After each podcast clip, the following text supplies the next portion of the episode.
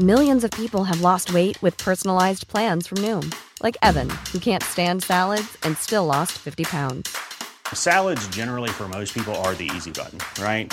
For me, that wasn't an option. I never really was a salad guy. That's just not who I am. But Noom worked for me. Get your personalized plan today at Noom.com. Real Noom user compensated to provide their story. In four weeks, the typical Noom user can expect to lose one to two pounds per week. Individual results may vary. This week in League, first Rusty pretends to be a gladiator, then the members pretend to have cancer, and now Glenn Stewart pretends to get obstructed. Pretenders. Seems like the Gold Coast Titans aren't the only club in the market for a new abacus. The fucking clowns that own the Sea Eagles need guidance, so who are they going to call? Bozo. And we preview all of the action for round 7 of the 2015 NRL season. All that and more this week in League.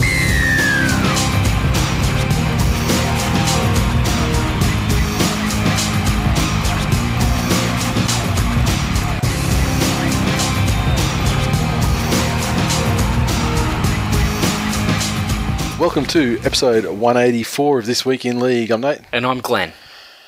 How you going, bud? Oh, I'm going alright. How are you? Yeah, I'm great, thanks. Well, that's excellent, mate. It's great to hear. Yeah, lovely day down the park on Sunday. It was. It was a fucking fantastic day. Fucking hot as a motherfucker. It was. though. Fuck, I Jesus thought I was going to melt into a pile of fucking beard and fluid.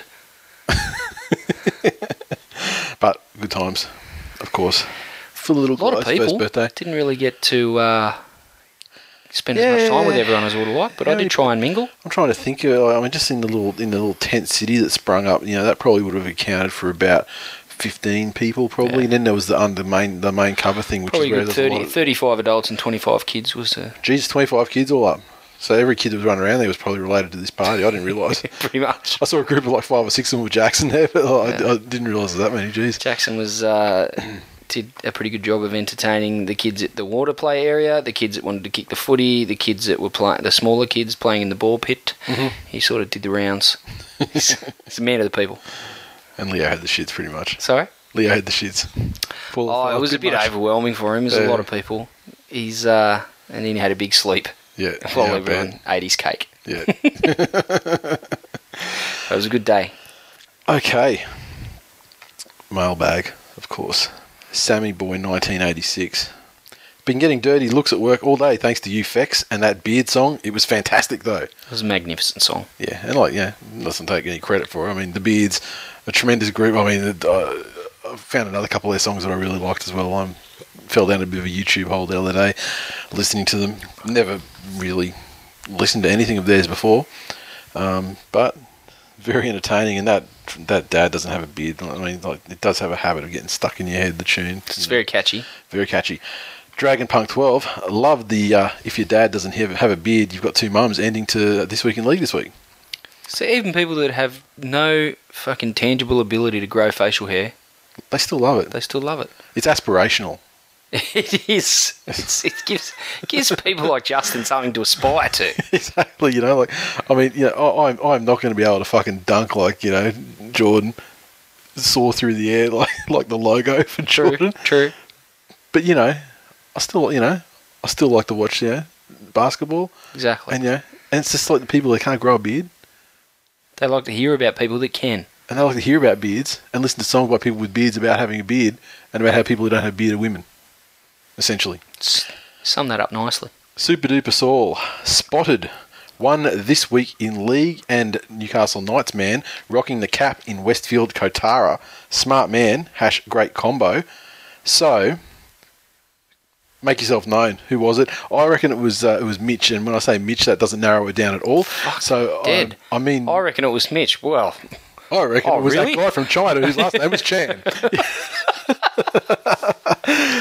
Uh, it was that Davis guy from Wales. No, um, I reckon it was Mitch who uh, who tweeted us about he had the yeah the kickoff with um with my mate. Uh, my the mate guy that managed to uh, get through halftime entertainment unscathed. Yeah, yeah, He's in the minority as far as our listeners that make it to halftime entertainment go. exactly. He's the uh, the opposite of biscuit. He's his concrete concrete legs, Yeah. fucking titanium legs, as opposed to the, the Tim Tams and biscuits that usually go around. Um, Super League Pod, our uh, English brethren, who I believe started up a sweary English one based on the sweary Australian one that is us. Fantastic. Fuck me, we finally roll over two hours into this week in league. Boys go two and a half. Boy, those Aussies can talk. That's reckon that's the first time we've approached that kind of length. Uh, you know, the, reckon the if, Twillies probably did, but yeah. expand their uh, Australian audience, Yep. they'll have to uh, they'll go four hours Mm-hmm. because no one will understand what the fuck they're saying, I'll and it have to get a translator And and I'll have to people to talk like normal human beings. And instead of just putting like chapter stuff in there, they'll have to literally do a video podcast that has subtitles. Yeah, exactly. So I can't I can't imagine the editing time on that one. Pixel out their bad teeth. Well, no, I mean video feed. I mean that'd be that'd be you know unwatchable, quite frankly. Yeah, well, they're not the most static, attractive. They just have a static image up there. Have you seen the photos of those guys? Look, It, it, no. Look, I don't want to. I don't. One's one's going for a bit of a Steve Austin type look, um, and failing miserably. I think you might be actually be going six, for the Glenn six- Blakely. Six million dollar man, or six actually- million dollar man, or Stone Cold. No, Stone Cold. He's actually probably going for the Glenn Blakely uh, and failing, coming up very very short. No beard. Uh, th- he's got some facial hair. That's all right. Um, Can't be too bad. the other guy looks like a fucking librarian. That's all I've got to say about him. but I'm glad they listened to our show. Thanks, boys. there you go, boys. um, Matty Boyle, Oh, these Matt fucking Jim blokes. Frank B. He's Well, been awful quiet lately. Yeah. Yes, normally he goes through these phases every month or so, or every couple of months, where it doesn't matter what I do on social media, he fucking slams it. He's all up in it. Everything. He's got some smarter. He's been awful quiet. So anyway, He's he's, uh, going on lovely holidays with his family. Matt Jim Frank B, the Twitter handle. Also, can we have a memorial Saguna award at the next Twillies for the most inappropriate use of emojis? Which, Wow. he, which he then followed up with like 10 random fucking emojis. And Saguna, yeah. Saguna does have a style to his tweeting that makes it even more annoying than it would have been if they weren't on there. Um, do you know? I'm, I'm just going to give you a little bit of a rundown as to how I think uh, Saguna's brain works. Um, he sees he sees us tweet something or hears Yeah. us say something on the show. He's got his little phone in his hand. Oh, yeah, he tries to insert Wade McKin- McKinnon into it, trying to fuck him. What, no, he, he tries to insert something into Wade McKinnon. Oh, okay. um, general, generally a blunt object. Um, he's, he he gets something from us. He, he hears it on the show. He sees a tweet or something on Facebook, and if you if you peer into his head, the fucking cavernous, dark, damp wetland that is his fucking head, between those ears, which are fucking sprouting hair, no doubt. There's a little monkey with a couple of symbols and he sees it, and the monkey just starts going crazy, smashing the fucking symbols together. And the best he can do is just start mashing his hand on a key, keypad or a keyboard, and that's how you get all those fucking emojis. Fair enough. Fair Monkey with the symbols.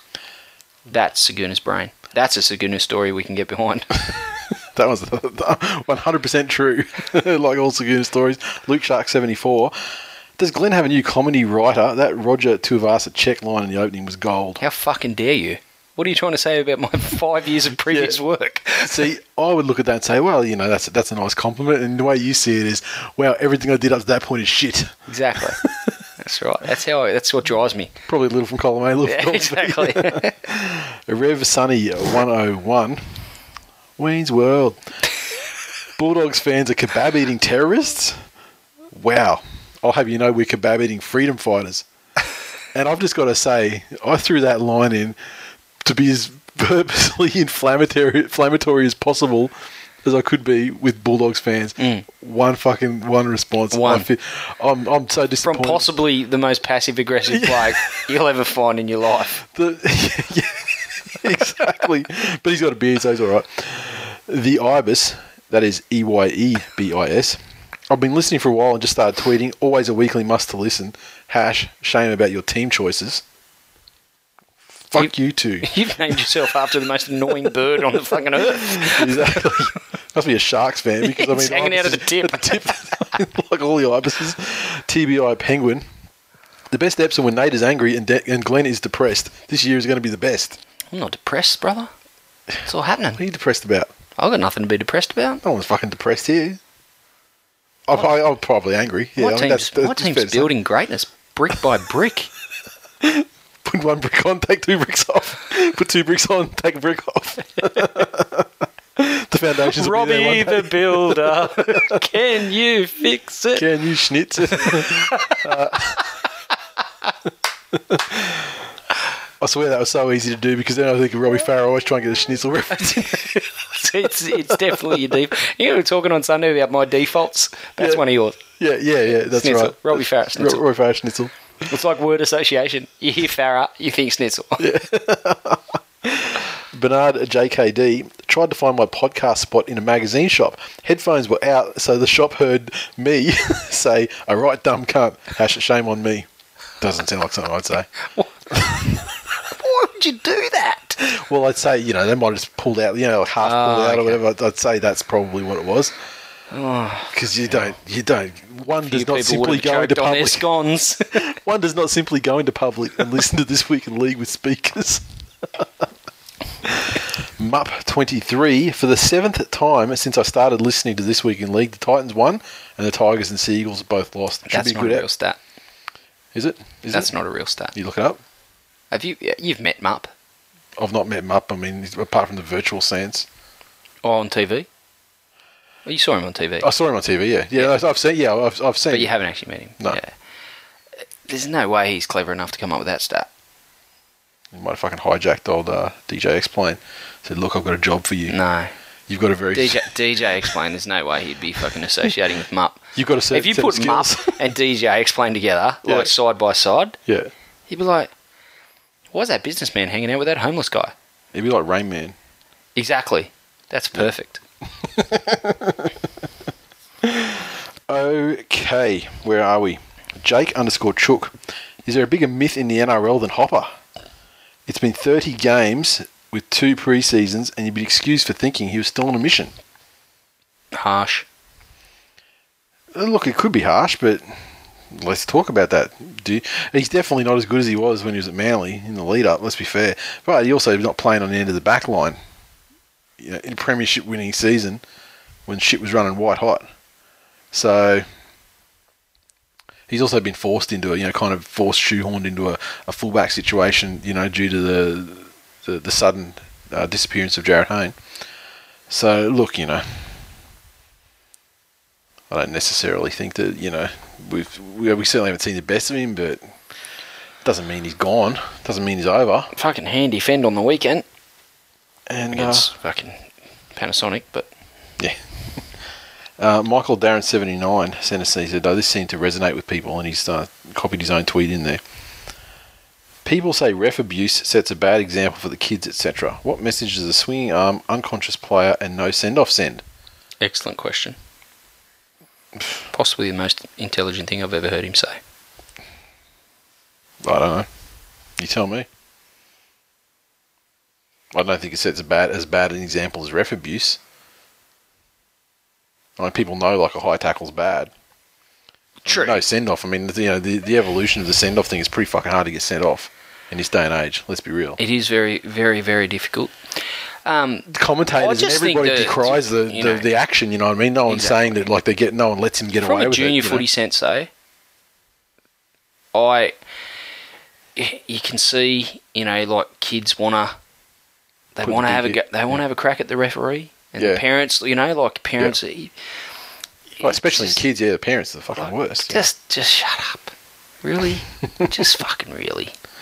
Like we had, uh, we had a, a meeting, a club meeting, at the start of the season, and um, Ips- Ips- Ipswich Rugby League are uh, clamping down on on fucking referee abuse Okay. because if you look at the numbers of referees that they had registered and and applying their trade on the weekends, um,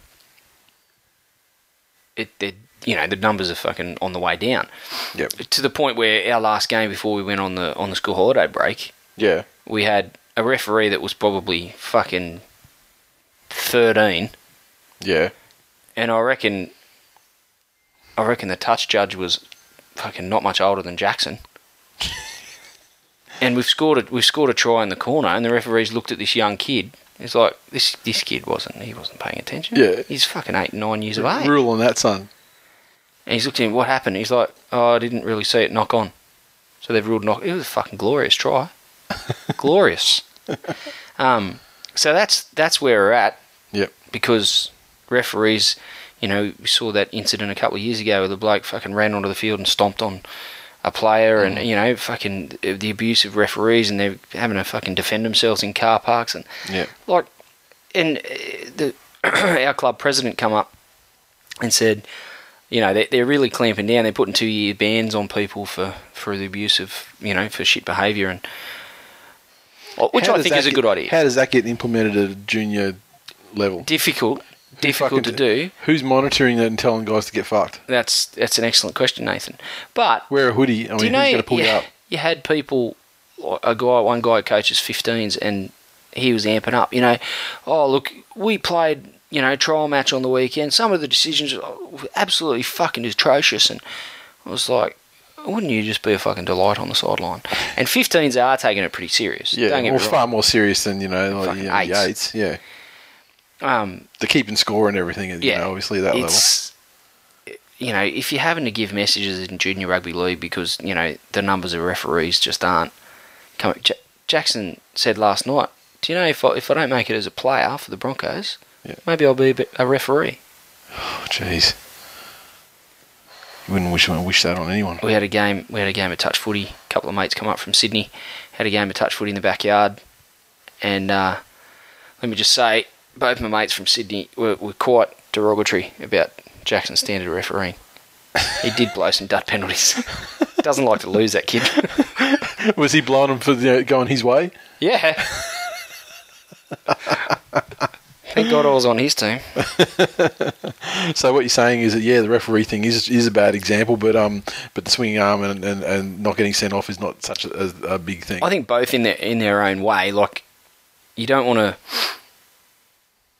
you don't want to see kids go out there on the weekend and and think. Yeah, I- don't know that any kids are looking up to Tyson Frizell as a fucking role model. No. but um, to see that that act or you know to see that it proves that they're a tough you know tough player or whatever. You don't want them going out there and and emulating that. Yeah. I don't think Tyson Frizell's a dir- dirty player, and I don't think there was any real intent. But um, at that I think level, yeah, I, th- I think I think this is bullshit anyway because the reason is, I mean, if the kid's sitting down watching the game on TV, the commentators are absolutely shitting on the fact that that Mm. dude did that tackle, and if you and, and if you're not watching on TV and you're actually live at the ground, then the crowd are just booing and like saying off, off, off.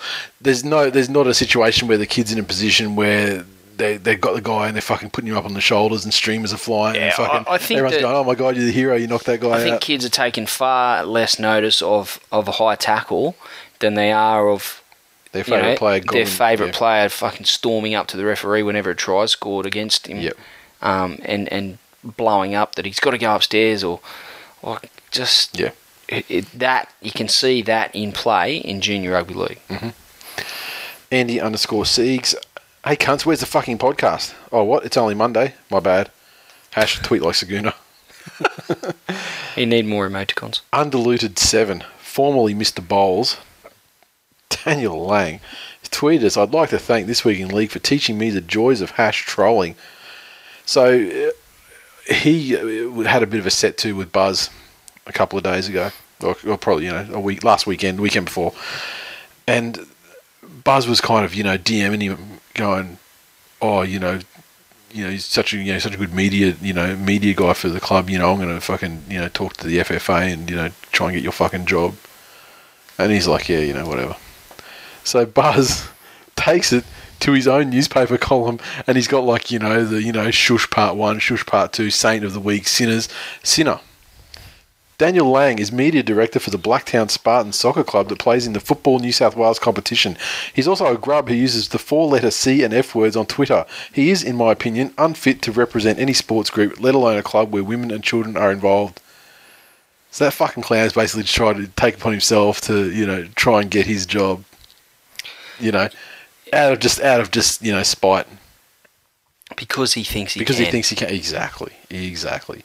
because he's a powerful media. Identity. Yeah. And he's a total cockhead, but unfortunately, yeah, he is.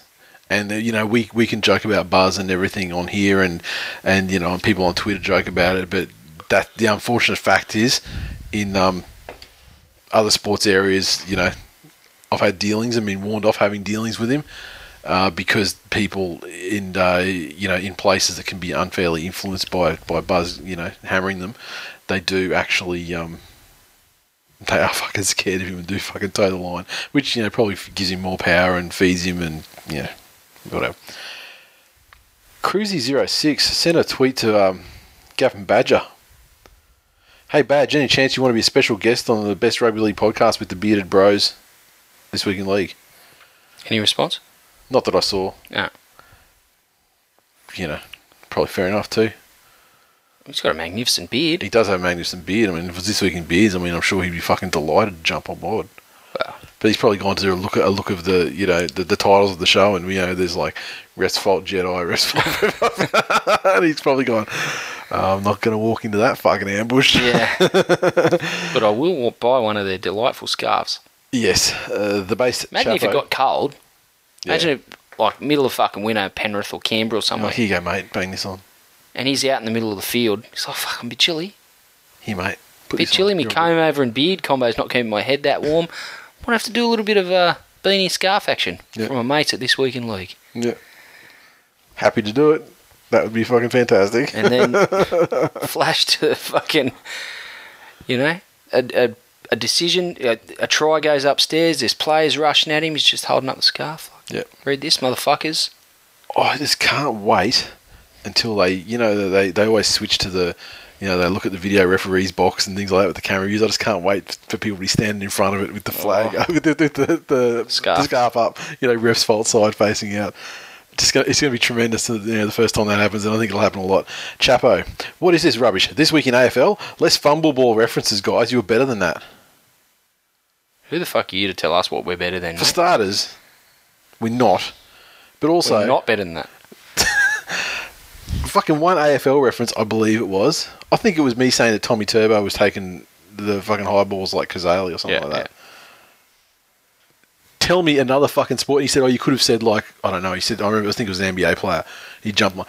Well, no, ah. because in NBA you're not ju- leaping high over the backs you, of why, other. I don't know why you continue to entertain this ah. bloke. It's just because No, don't justify it. I just. Tell him to go and start up his own podcast this week in Virgins. and talk about whatever the fuck he wants to talk about. And I'm sure people that are just like him, that are fucking Virgins, you know, you said. virgins and, and you know very very unattractive people that work at Subway Yeah. in Macquarie Fields, Yeah. where they don't have to wear shoes to work. I'm sure people that relate to those sort of things will listen to him, Yeah, I just. and he can say whatever he wants. I'm just. I'm just on a mission to educate ignorant fuckheads. No, you can't That's the pro- that's- that's- It- you can't that's my educate fatal f- bacon Yeah, that's right. That's my fatal flaw. or Chapo. whichever, which you know, same, same. Lynn Shields, catching up early this morning, fell asleep and nearly had a heart attack when I woke up with you two in my bed. Not for the first time, I might add, baby. Uh, Chapo again. What is it about NRL teams that have cat? The, what is it about the NRL teams that have cat names having players with bodies made out of biscuits? For finally, he's tweeted something that's fucking hundred percent factually correct, and I don't know. I don't. How's Manly's injury that. crisis at the moment? All right. Yeah, how's Penrith? Sorry? How's Penrith? It's not just cat names, is it? No, but it is cat names. How has Tiger, how's West Tigers injuries gone over the last fucking three or four seasons? Oh, look, I, I tend not to live in the past, Nathan. Um, you know, Exactly. what is it about people named James Chapman being fuckheads? Oh, that's a phenomenon that is worth discussing on This Week in Virgins. But someone will have to fucking tell me how it goes because I'm not subscribing to the Well, motherfucker. you know, I can't relate to any of that. You know, I wear shoes to work. DWKH13. This one, I think, is, uh, you know, Doug's bring up, brought it up for the first time, but I think this has come up in the past. But I just want, I couldn't remember, so I just wanted to ask. Would love to see everyone's grubs, grub 13. Being a Queenslander, unbiased, unbiasedly, I can see Thaiday in there. I think we've been down the road of the grub 13, hey? Yeah, I think so. And and It's a few seasons ago, but yeah. It may have, it might have been like this time last year even. But um, Oh, really? the thing the thing is with that everyone pretty much submitted this the same side. You know, just maybe wingers were flipped to the other sides of the field and things like that. But uh, generally speaking, though, almost identical side because the grubs are fairly um, fairly well documented. Uh, this is the weirdest. This is the weirdest one we've. Oh, no, it's not to the weirdest one I've ever had, but I mean, this is fucking weird. Aussie one one one nine eight. Welcome back to the tweets, Jordan. By the way, it's been a while.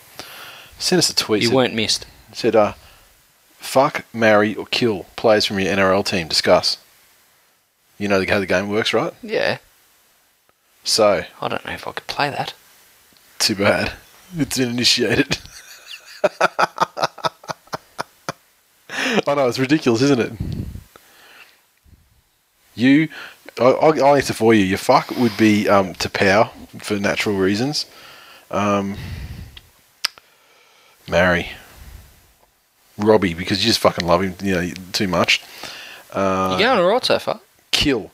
Well, kill would have to be uh, like you, Moltzen. you, you wouldn't you want to kill Lawrence, yeah, Moltzen, but I mean he's kind of never around, so it's kind of hard to say him. Well, he's Um, fucking can't. He's, he's got that many broken bones in his legs. He can't run away. He's I'm an easy to target. think, uh, like someone who was on the field last week, I don't think that there is anyone that you would want to kill. Tim kill. Moltzen's made of that much biscuit. I just have to dip him in milk and he'd just fall apart. so yes, I think I think yeah, Moltzen. So yeah, that's fair. That's easy enough then. That wasn't too hard. yeah. I've, I've got no, I've got no fucking idea. Kill. Well, that's the easy one, isn't it? kill Kieran Foran. Brett Stewart. You'd fuck Brett Stewart in a heartbeat. No, no. If I get no the fuck one, I'll say Wolfman because he's fucking got a magnificent beard and he's an attractive guy. Fair enough. And you'd probably put a bet on it. Exactly. Marry though, I really don't. Know. I don't know. Matt Ballin. Yeah, maybe. I'm just mentally just going through the team at the moment. It's like yeah, Matty'd have to be close, eh? He's a good Matt dude. Yeah, yeah, yeah, yeah. I think you probably yeah. It'd be one of those two, one of those two for sure. And I can't think of anyone outside of those two for the Marry one. Like realistically, it'd be Beaver, but I mean, you know, he hasn't played for so long that you can't put that in the mix. It is. So Might as well marry a corpse. okay, where are we? So yeah, by the, yeah, by all means, people. I mean, well, women, fucking go for it. Easy for you guys to jump in and do and do the. The, the I mean, you know, you don't have to be all Charmaine Pallavi about it, but fucking, you know, it's easy for you to play. But you know, gentlemen, get in there if you uh, if you're comfortable enough to you know play the game. Super duper Saul tweeted when Hilgenfeld tweeted that one last week with you daydreaming about Sonny Bill, which was hilarious. Um, unfortunately, you know, we're, we're not going to have much to do with Hilgenfeld. um, all ties and uh, all collaborative efforts uh, with Jay have been terminated, um, and his efforts will no longer be required until such time as he draws me in my natural, handsome state. I just don't understand why he continues to draw you in a realistic type. And you, You in a fucking like, exactly slightly- realistic. No, Nathan. It's caricature. I mean, But yours isn't. It's it's. It's not Honestly- fair. Oh, I just want a fair go. I'm just a little Aussie battler trying to make his way in a tough, harsh world. You've been And I keep recognised as Karl drawn like Pilkington in public. Fucking I mean, at the end of the unattractive, day, orange-headed fucking git, and it's not fair. it's fucking so accurate though. but um, the Super Duper Saul said, Glenn in that picture reminds me. This is one we haven't heard before. he reminds me of Peter Russell-Clarke. yeah, I can see that. and his hash, come and get it. Hash, g'day. Hash, where's the cheese? Have a, a video where it's just like a. And, What about that one where he's just like fucking half cunts in Tourette's? the- Yeah. Oh, Jesus fucking Christ. Look it up. Peter Russell-Clarke swearing. It's one of the greatest YouTube videos ever made. Nismo Raiders. Personally prefer when This Week in League podcast is done Wednesday night out Thursday. Seems like Wednesday is signing day in the NRL. Signing, if signing's all that we really, you know, I can I can tell you schedule wise, I much prefer doing it on Tuesday night because fucking there was a couple of late late nights uh, this last week uh, with both podcasts. Dukeroo, 1970 get around him, or Duke Roo. So, yeah, 1970. Great to hear Nate glenning up Manly's chances of making the grand final. uh, the Mitch I. E Y E. My new line to move a conversation on. I Thought Blake Austin was good for the Raiders. He's got hash epic rant, and we've got the epic rant. Uh, uh, Mr. Shando, Mr. Underscore Sando, just finished Eargina episode. Wow, Nate breaking out the fancy vernacular. Didn't realise you were such an educated man. Hash Mensa, Wow, it's a big rap. and it's it's it's one hundred percent true.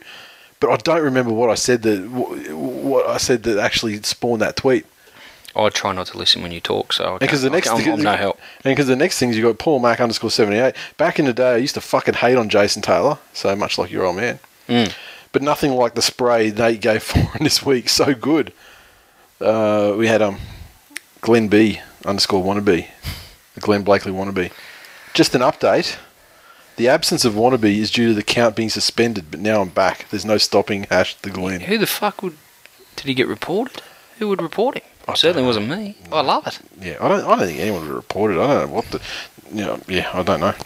Uh, YB two oh three. Good germ talk from this week in league. The NRL pays the bills these days, so say no to grubs, sex offenders, and wife beaters. Let union have them. Here, here.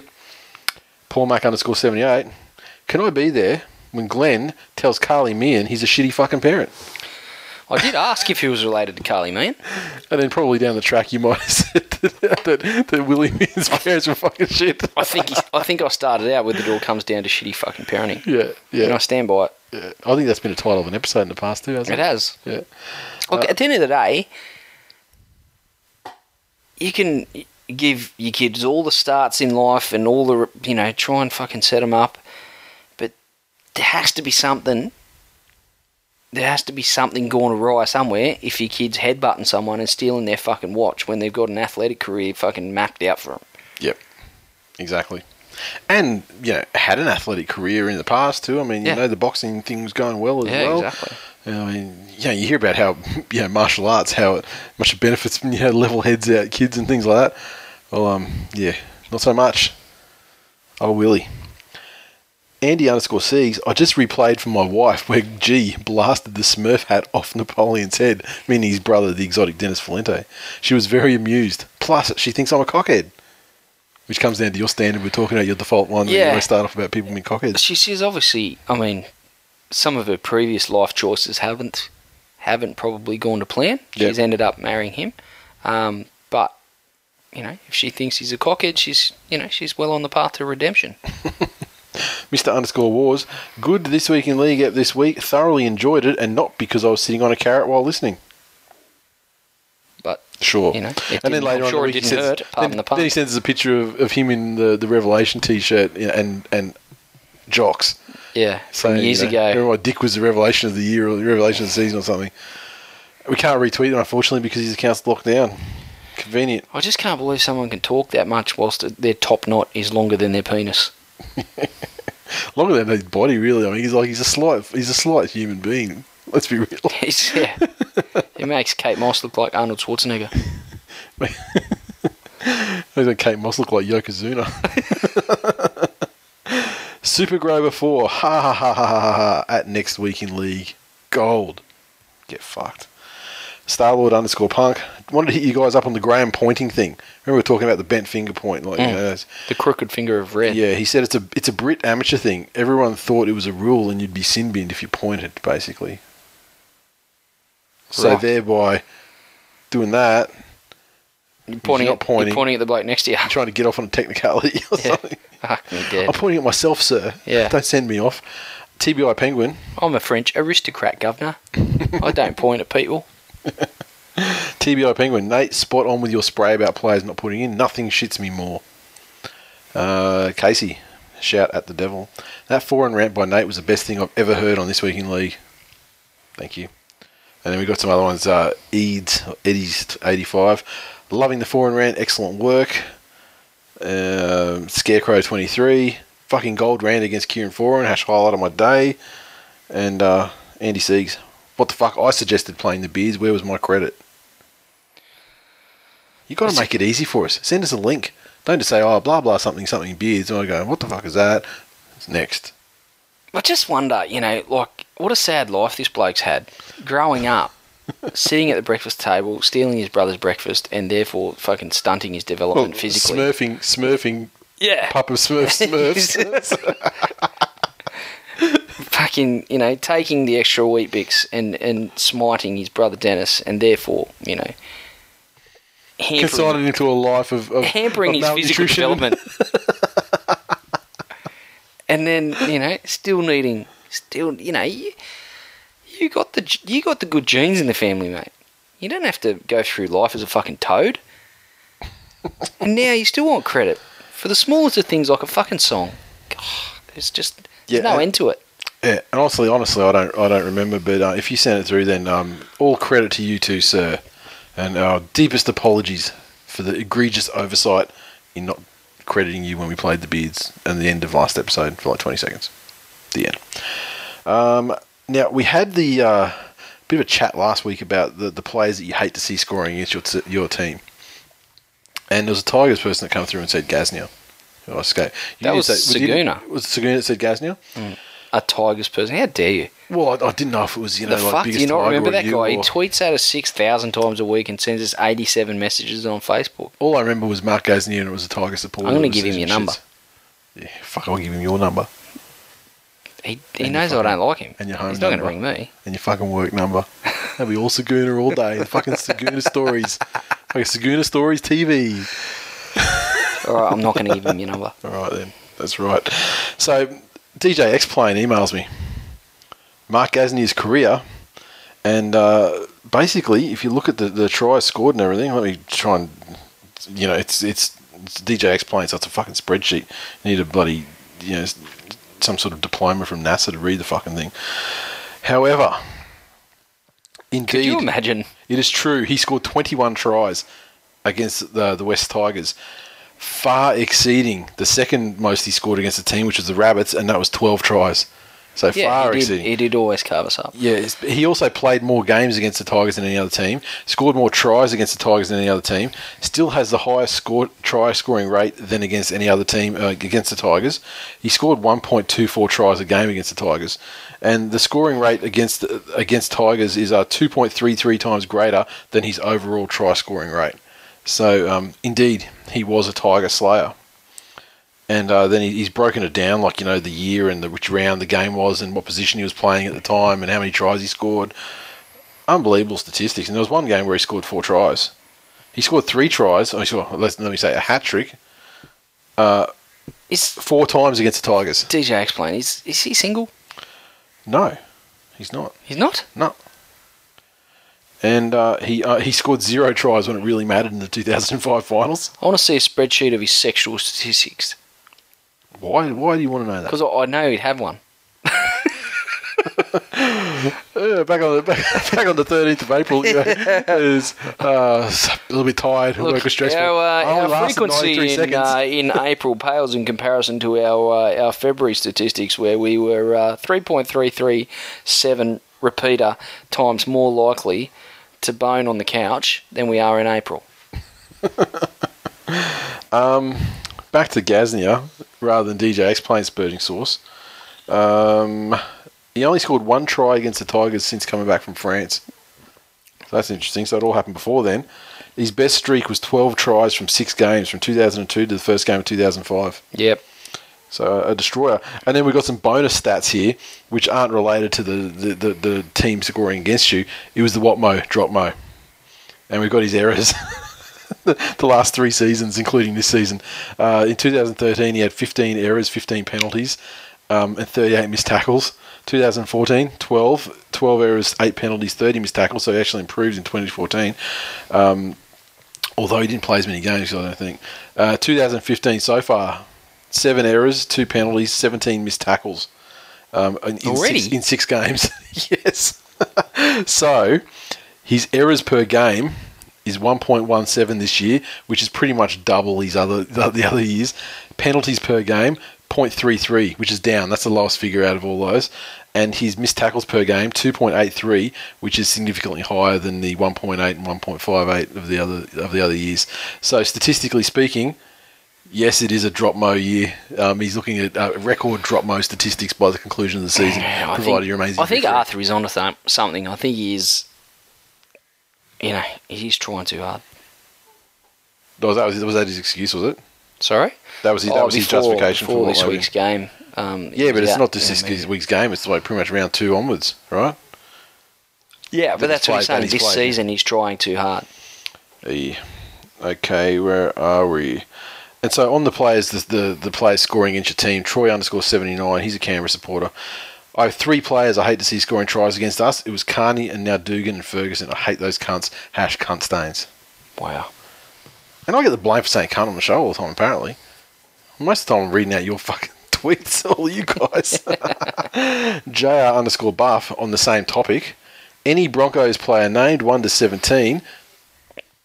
And then he went on to say another tweet, that, another tweet that I have here where he just said basically, you know, there's there's no device available. There's no device, you know, to measure the, the amount of hatred I have for that side. Um, and the final word goes to uh, Matty Boyle again, Matt, Jim, Frank B.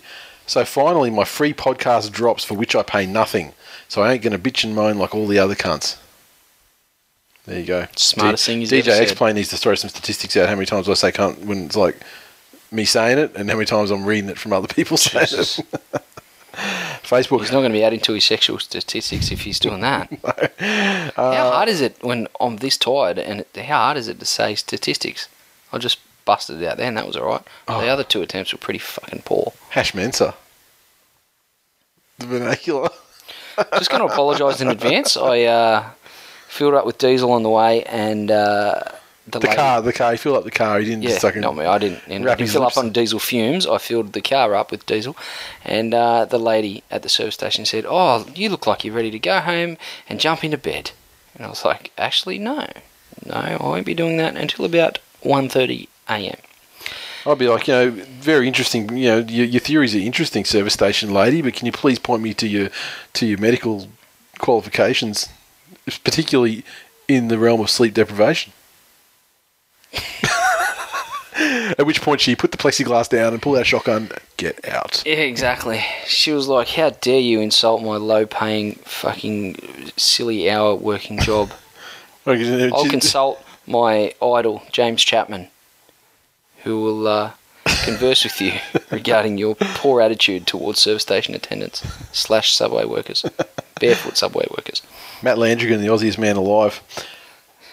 Also, the wearer and owner of these lucky St George. The underpants. crustiest undies Yeah. alive. They're literally alive. He's tweeted us after the Dragons game. It is, it is, is it possible the more abuse these lucky undies take, the luckier they get? Luckier and itchier. So, we'll see. Um, Me dead. You're not going to get him off him shortly. yeah, and uh, Saguna on Facebook. He's come back to Facebook because he uses too many emojis to, to, you know, on Twitter. He just runs out of characters. Good day, fellas. I thought I would never see this day coming, but in the three years I've listened to this podcast for the first time, I can truly say that, Nate, I enjoyed listening to your post game review on Manly. For once, you spoke the truth and didn't go through your weekly excuses checklist. What also I enjoyed the most was you didn't call Manly at the beginning the mighty Manly Sea Eagles because you've come to realise that at the moment they are utterly in one hell of a free fall decline. Oh, and are shit. Ricky Bobby once said, if you're not first, you're last, and that's where they currently sit on the ladder, which is a pleasant sight to see.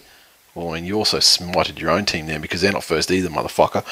You giving it to Foran reminds me of what Benji did for the Tigers in his last two years there. He's just a passenger in your side at the moment.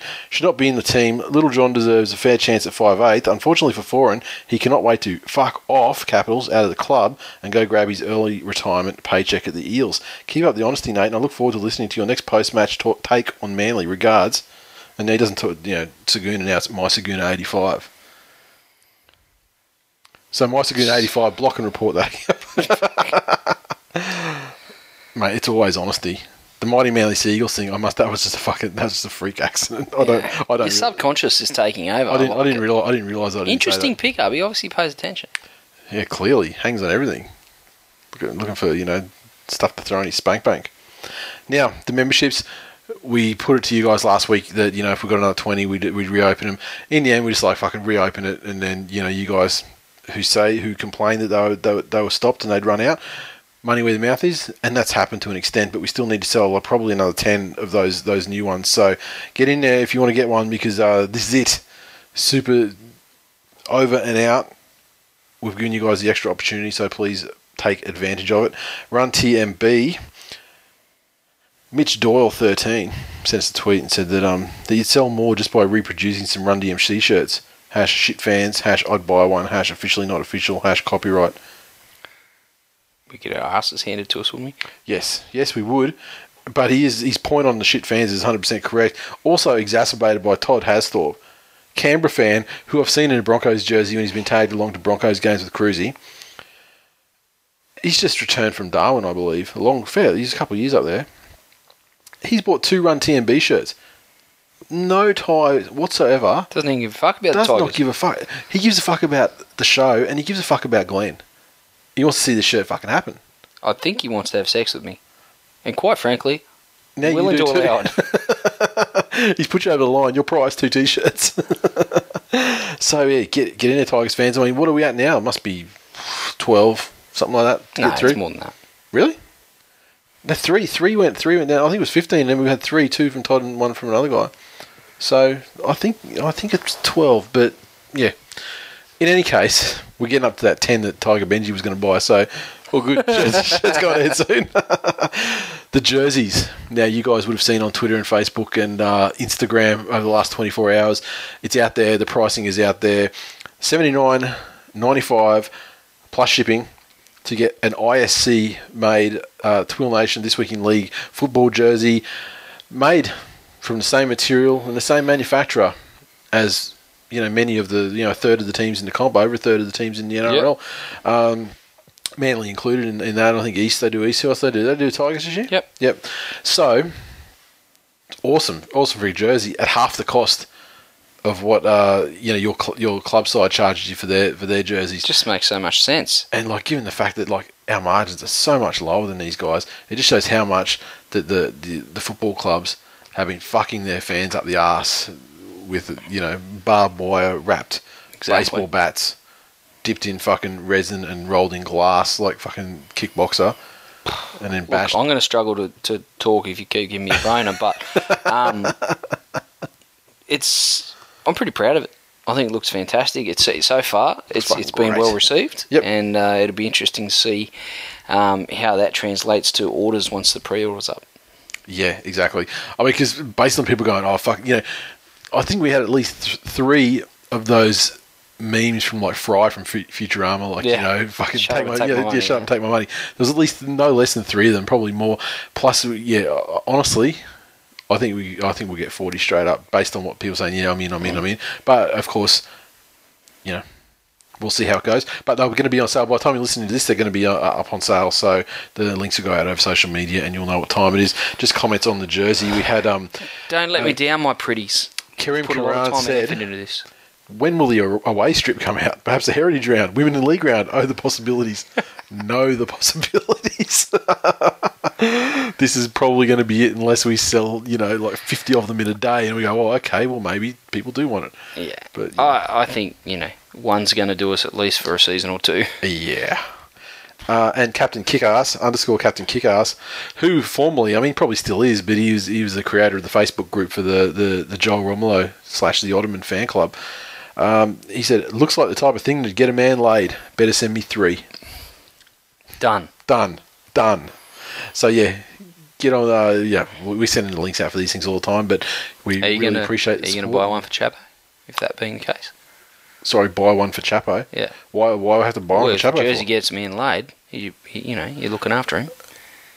Yeah, I'm just trying to make him less ignorant. I'm not trying to, to, to get the guy laid because I mean, yeah, it's, it's pretty much a sex crime on the other one, isn't it? Wow, You know, I see where, I see where you come from.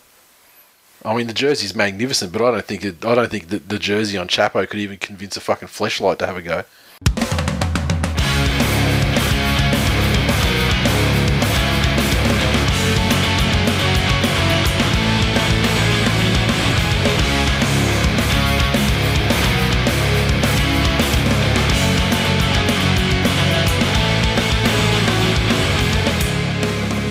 News.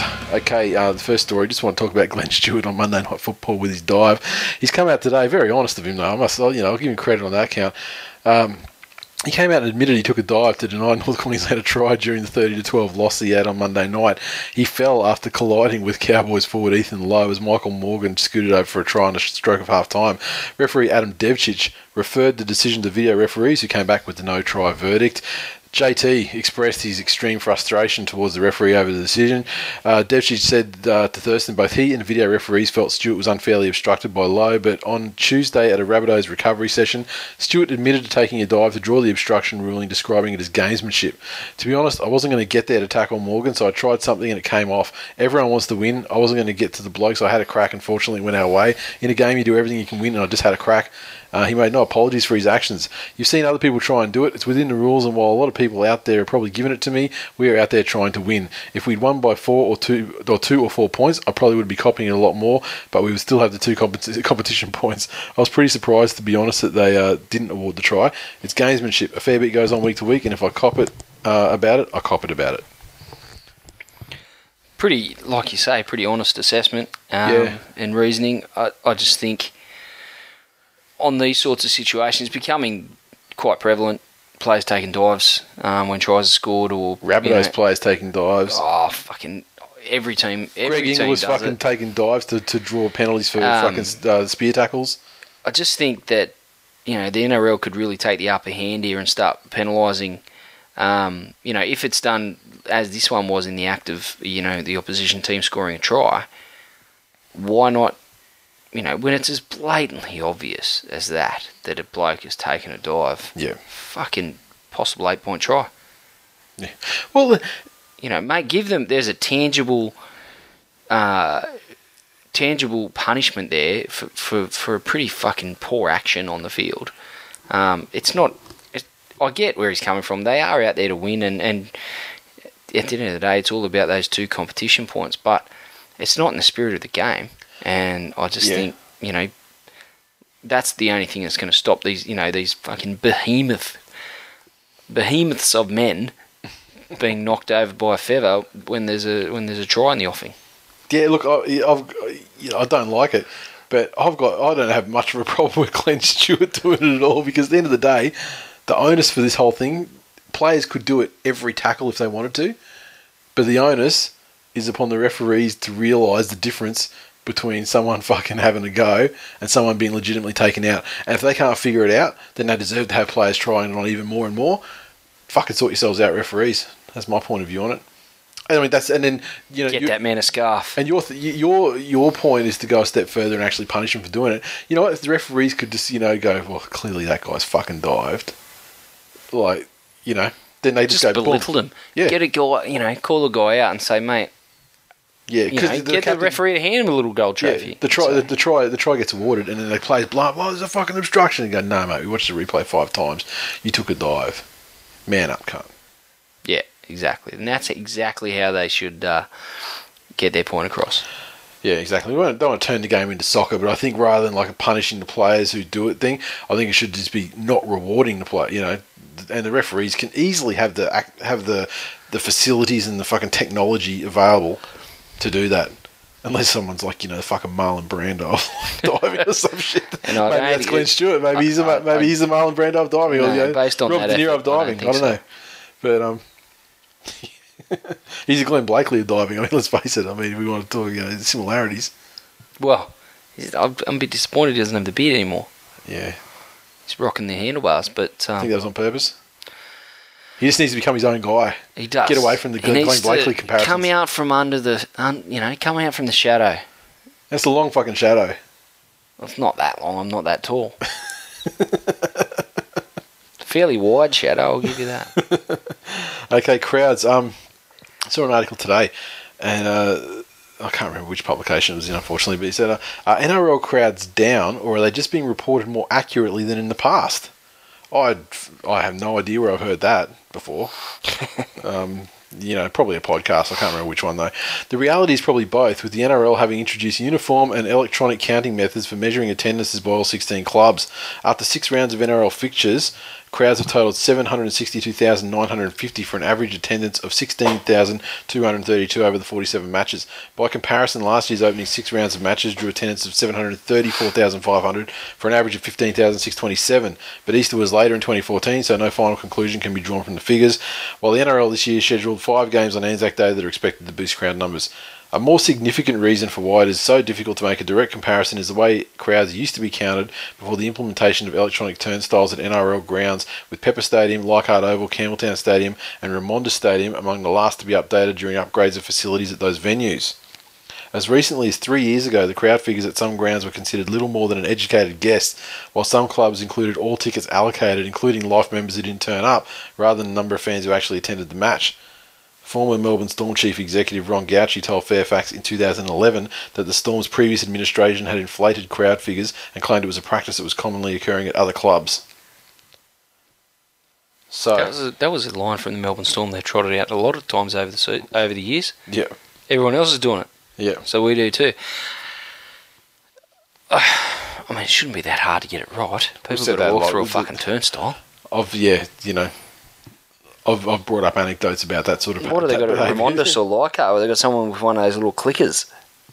Well, it's got to put the turnstiles through now. We actually got to scan the ticket Mm. and then you know, all your or your membership card, and then it clicks over. You know, Who's paying for that at Leichhardt? Not Balmain, that's for sure. well, no, they pay for shit. They're sleeping on the couch at Leichhardt, really. um, yeah, look, I've said that before. I mean, it's certainly happened at Brookvale, and it's a difference why you know a, a, sixteen thousand or seventeen thousand crowd is absolutely packed at Brookvale, and people say, "Oh, why is it only seventeen thousand? I mean, that was you know against Parramatta in fucking nineteen ninety something. It was two, you know, twenty one or twenty two thousand. Because that twenty two thousand was probably fucking made up figure. That's that's why. And uh, Brookvale packed is probably eighteen thousand, maybe nineteen thousand, absolute packed to the rafters. So when you look at the crowd figures, I mean, it's just it is just a um, a victim of the counting techniques over years gone by, and that's uh, turns out competition wide. Uh, doctors, put this one in because this is another thing that we've been talking about a bit as far as having in, independent doctors come in and manage the concussion tests and things like that. So club doctors with vested interest don't, uh, you know, put the players' welfare last and the team's welfare first. And uh, Australian Olympic Team Medical Director Dr. David Hughes has cautioned the NRL against rushing to appoint independent doctors to oversee concussion assessments at games. Uh, he's the Chief Medical Officer of the uh, Australian Institute of Sport.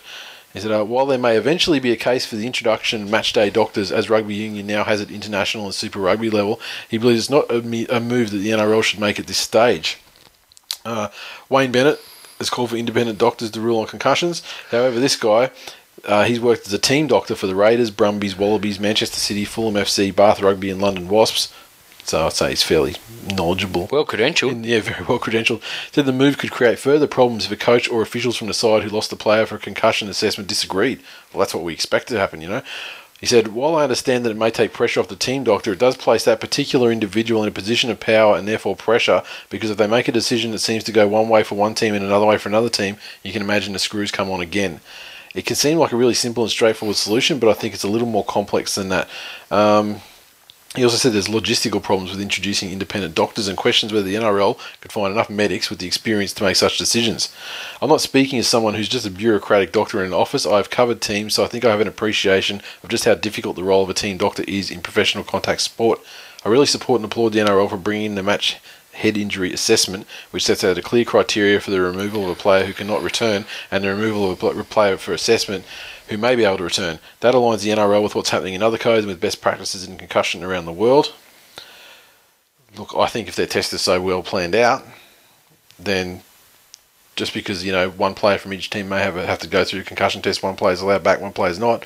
I'd like to think because it's an independent doctor, the reason behind that is because one player is concussed to the point where they can't return, and hmm. one player is not concussed to the point they can't return, and it's as simple as that. I just I take the man's point, and he's certainly got a whole lot more experience in the field than I have. But I just wonder, you know, what the, what the solution is if you if you're going to leave it in the in the club doctor's hands, then it's just going to be exploited till Yeah. till the cows come home. But you know, independent doctors has to be the way to go, and I get that you know no solution isn't going to be without pitfalls, but uh, if it's an independent guy and they've you know they're applying the same protocol and procedures uh, to every concussion assessment or you know injury etc., then you know more often than not you're going to get the right result, and the player's welfare is going to be put first and foremost. Because right at the moment, if the player's borderline, then he plays. Yep. And sometimes even if he's a fair way past borderline, he plays. And that's because the club doctor's making the decision, and he's got a vested interest um, in keeping his his role. I'm not saying they're doing anything illegal as such, but um, when you're given a, a professional opinion um, and you're starting to think about things, well, if I start ruling players out all the time, maybe they're going to look for another club doctor. Mm-hmm. Um, that sort of thing can taint your thought process. So um, I think if it's ind- independent, ran and and uh, and controlled by the NRL, then that's that's exactly what needs to happen. Agree. Okay. And lastly, this one just added on um, before we started because it uh, really only came out just before we started recording tonight. But um, the Manly Warringah Seagulls have appointed rugby league immortal Bob Fulton to the position of strategic football consultant, which will support the club's football operations. We are extremely proud to have an immortal past captain and coach of the mighty Sea Eagles come back into the inner sanctum, said Sea Eagles chairman Scott Penn. Bob has won premierships as both a player and a coach with the Sea Eagles, is currently an advisor to Laurie Daley in the New South Wales Blues, and is the current Australian selector. Bob's initial focus will be to support head coach Geoff Toovey and CEO Joe Kelly with our talent identification and recruitment program, and also to assist in the development of a long term football plan that is designed to ensure sustained on field success for our club. Fulton for his part, expressed his excitement at the prospect of returning to his former team. I'm pleased to be able to contribute to the Sea Eagles and provide support and advice to the football department. Whilst always remaining a passionate Sea Eagles life member, it's exciting to have an opportunity to help craft the future of the club. Uh, Joe Kelly, thrilled to secure someone of Bob's stature to this key position, um, which complements the additional resources that have been invested into the football department since November 2014. Like biscuits. The success that Bob has achieved as the former player and coach of the Seagulls speaks for itself. Our club is incredibly fortunate that someone of Bob's credentials and standing within rugby league has accepted the opportunity to assist with our football department. And uh, Toovey said, Bob has an incredible knowledge of the game, and I'm heartened to have someone of his reputation supporting the club. Bob and I have shared considerable success in the past, and I look forward to reviving that formidable partnership. Smart move. I think uh, there's a lot of people going down this path. So Um, let's like simplify and say basically it seems to be like a Gus Gould Penrith situation. Yeah, and that's that's my point. There's a few Yeah. clubs um, going down this path and, and employing you know you know different titles, but essentially a you know a, a football Overseeing sort of- operations yeah. sort of, sort of guy. They don't come much more uh, better credentialed than, than Bob Fulton as a player, as a coach, um, Yeah. and just someone that's generally involved with the game. Not much of a selector. Probably keep him away from that, but um, uh, I think it's a, a fairly shrewd move. I just wonder what side of the, fence he sits on. He wouldn't have got the job if he was um, if he wasn't a Penn guy. Well, I don't think I think he's above all that shit anyway. Really, I think this this this is. Uh, I'm waiting to hear back on whether this is good news or bad news because um, I'm I'm instantly suspicious of anything that the Penns do at the moment. And, um, because the fucking the, the just the absolute fabrications that they put into public through uh through Zorba, you know, via Zorba into to Bulldog Richie, it's just ridiculous. I mean, just for example, the one where the interview with Scott Penn the other day, where he was saying, "Oh, the Glenn Stewart thing, you know, we were outvoted four to three on the Glenn Stewart thing. We wanted to keep him." No, that's actually bullshit. There was never a vote on the Glenn Stewart thing. It was unanimous the whole time. And Scott Penn was on the retention committee that made the decision not to offer him a contract. So get fucked. Um, so I don't I don't trust that you know anything that the Penns have to say or do. So it makes it ma- means that I'm constantly looking for the fucking you know, Smoking the gun. down, yeah, I'm looking for the downside. What could happen here? Well, you know, hypothetically, let's say that they decide they wanted to asshole Geoff Toovey. You can't do that. The fans will absolutely riot. I mean, there's already been talk of you know people you know wanting to get petitions and everything, and you know Hash make- boycott Brookvale. you know, all this sort of shit. But um, the thing is, what if what if you had an absolute legend, someone who could have been a life member status person based on their playing career, and then a separate life member status person based on their coaching career at the club? We bring him in. He's like the manliest manly guy that ever manlied outside of probably Arko. Except for that time he spent at the Roosters. And so if we, yeah, but I mean, once again, I mean, that was one of those situations where it was, you know, th- they didn't get the best of him. Um, it was all sort of done and dusted. However, maybe we've got this manly, manly guy in the house, so they, you know, we bring in a coach that's not a manly person, which is, you know, sacrilege, you know, to do. But that's okay. We've got the manliest manly guy that ever manlied overseeing it, so it's fucking just chill yourselves out, motherfuckers. I mean, maybe it's that kind of thing. I hope it's Maybe you're a cynic. I hope it's actually yeah, I'm fucking definitely a cynic. Who wouldn't be? Um, you know, hopefully it is what it is on face value. because I think Geoff Toovey could uh, could uh, benefit from the support of Bob Fulton immeasurably. Uh, I'm not sure about his junior talent. Uh, well, actually, no. Bob Fulton's excellent at at at selecting junior talent, and basically what he's he's basically stacked Beacon Hill where I think his son coaches. He stacked. He, he basically takes the best talent from every other fucking local club, stacks Beacon Hill to the point where teams forfeit rather than play them, and and then Beacon Hill has to go and play in other city competitions. So, Wow. so I mean, you know, if you want to start hoarding the talent, the young talent in the NRL, then be my fucking guest. Sounds great. um, so yeah, I guess we'll see how it all plays out, and I hope to hear more, you know, reasonably soon about what the what the the temperature's like about the thing. But I mean, at face value, it looks like a good thing. But I'm always trying to look for the look for the the gotcha.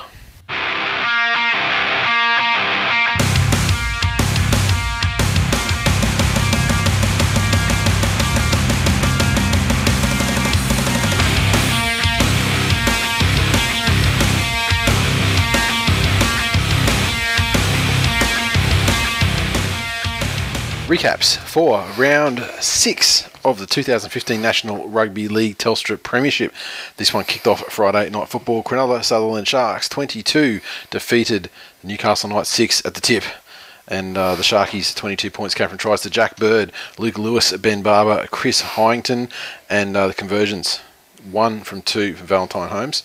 Uh, Gordon got a couple of uh, misses, and he also got two from two in the penalty goals. The Knights six points came from try to the Uate Pate, and a penalty goal to Tyrone Roberts.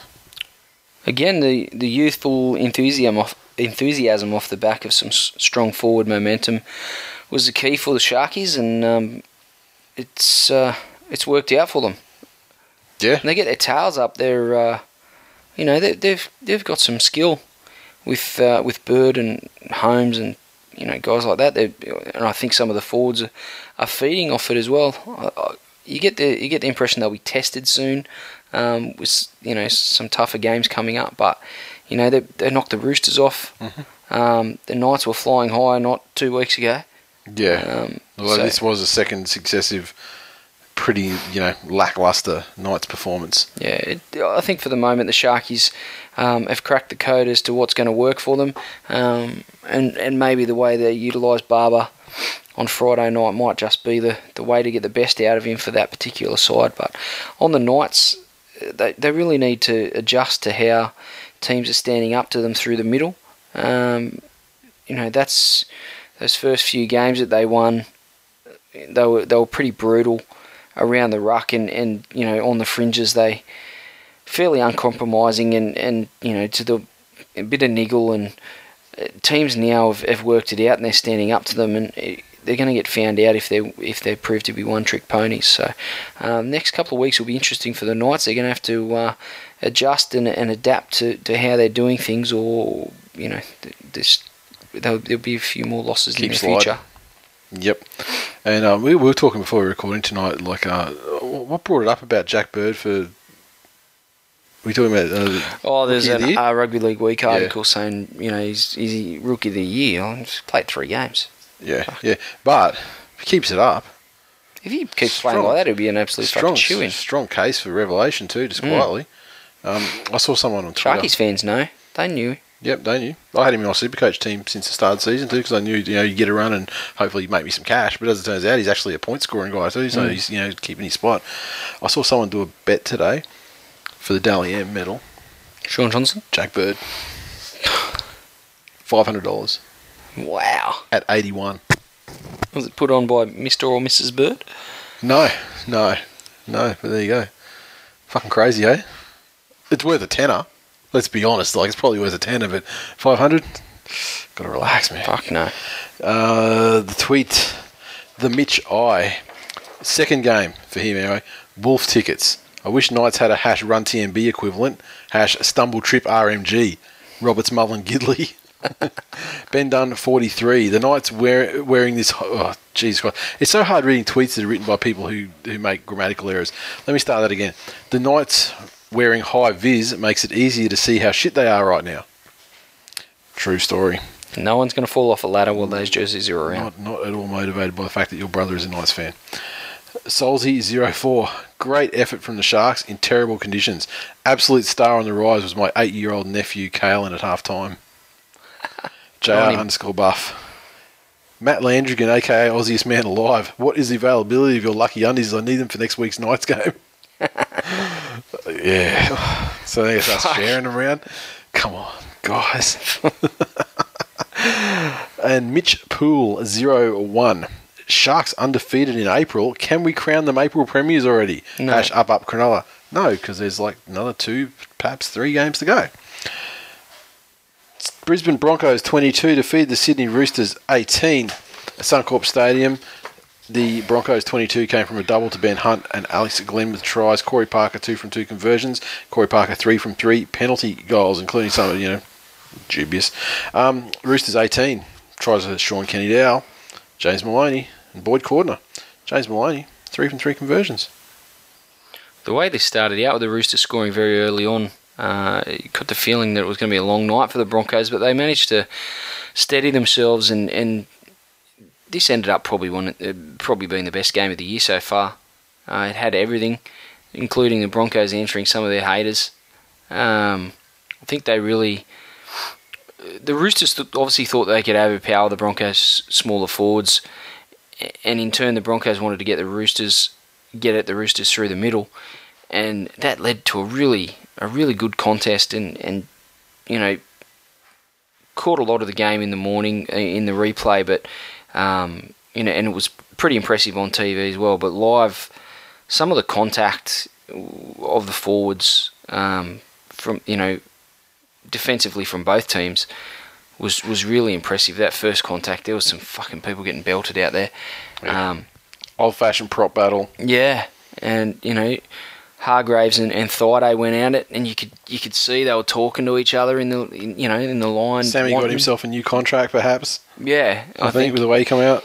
he um he certainly didn't do himself any harm. That's for sure.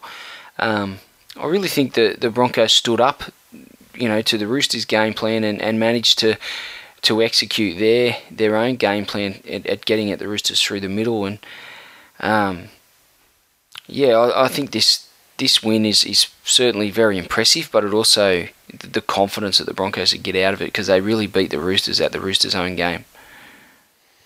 When you make it the penalty goal to go eight six, when when ultimately the game came down to extra time that you know occurred because of that. Yeah, I'm not going to say ref's fault because I mean, fuck, you know, at the end of the day, it was early. You know, in the context of the game, was- yeah, sure, but in the in the in the context of the game in terms of when it happened, you know, there's plenty of football to be played after that point. Yeah, I, I think the, the Broncos probably extended themselves. I think they, you know, I'm not saying they're not a good side, but um, to be the you know the way that they stuck it to the Roosters, I think, you know, in my opinion, that was a bit of a stretch on, on where I thought their ability as a side was. Yeah. Um, but the Roosters, I think, probably gave them, you know, didn't do themselves any favours with drop ball, etc. like that. So And their you know, play one that penalty extra time as decision, well was you know, just like- sorry, the way they played the golden point, Yeah. as well, was just fucking horrible. shocking. And you know, Maloney still seems to be out of sorts, and you know, his contract ceiling's been lowered by the week with the the, the way that he's playing Yeah, at the want, moment, he'd want to fucking sort his head out before 2016. Let me tell you. especially if he goes to I'm not having this shit kind of situation fucking Manly. Well, this is well at the moment. I guess it's no different to fucking what it is now. But um, no, got a got a DM over the weekend uh, from someone who was with Maloney's wife, and said that the the East have offered East have offered him you know a contract, uh, which is okay, and uh, Manly have offered him pretty much a, a figure that he can't refuse. So whether it happens or not, you know, remains to be seen. But Interesting. yeah. Um, now, another thing is, Wives, why can't they just be quiet? Just got to talk about it. now, um, got DMs from someone that um, have I told you my SKD story? I forgot to bring it up at the top of the show, but um, I'll show you who it is so you know. I'm not going to mention any names. Ah. It was 2008, and I was in seventh form. I don't know what that is. That's a, obviously a Year seven, dickhead. Yeah, yeah. No, no, it's not. It's this is a this is at an age where, you know, it's a lot late high school. I think. Oh, okay. Yeah, okay. My dad had an apartment in town, and when he went away on business, me and my mates had some fucking obscene parties. One time, we were having one such party and headed out to the clubs with our fake IDs. Sometime in the wee hours of the morning, a fucking massive, ugly cunt danced up on me on the dance floor, putting his hands on my hips, trying to pull me to him. So I gave him the um ooh, which he took great offence to. So I ran off to dance with my friends, and he fucking followed me. My mate goes, "That guy's in the Roosters." But I was suspicious because I didn't recognise him. So I go to him, Oi, if you're in the Roosters, why are you out? You guys are playing tomorrow.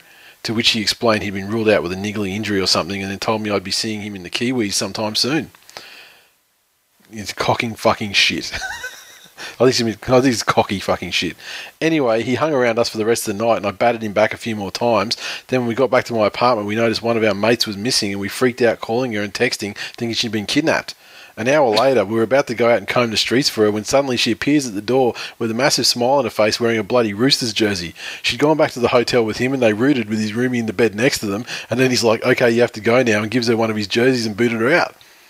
She was happy though. 17 years old, had a shag with a footy player and got a jersey. Sweet. so thanks for that story, listener. Um, Love it.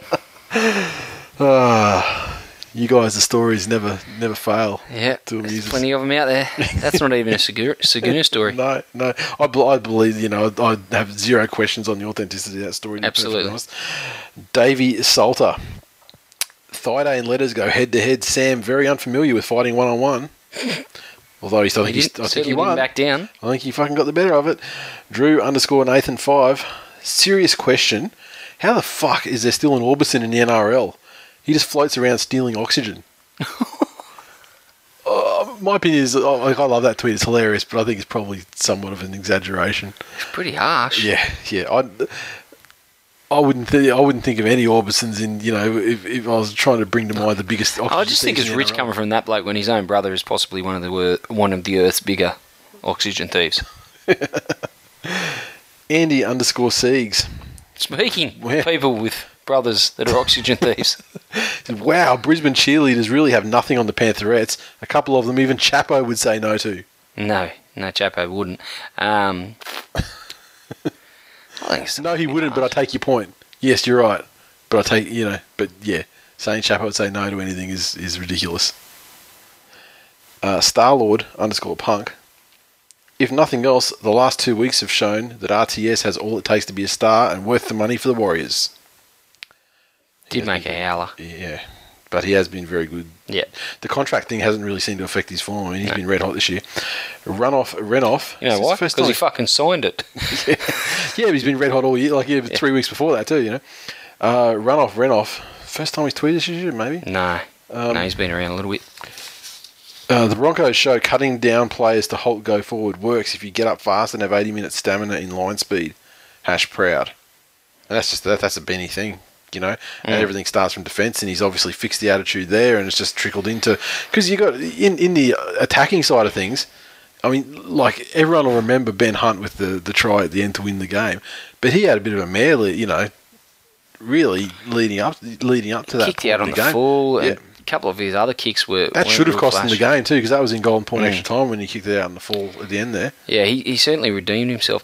Just on the Broncos, you look at their playing roster. Yeah, With the exception of Milford, yeah, it's pretty well the same side as, as the last year or so. yeah, pretty much.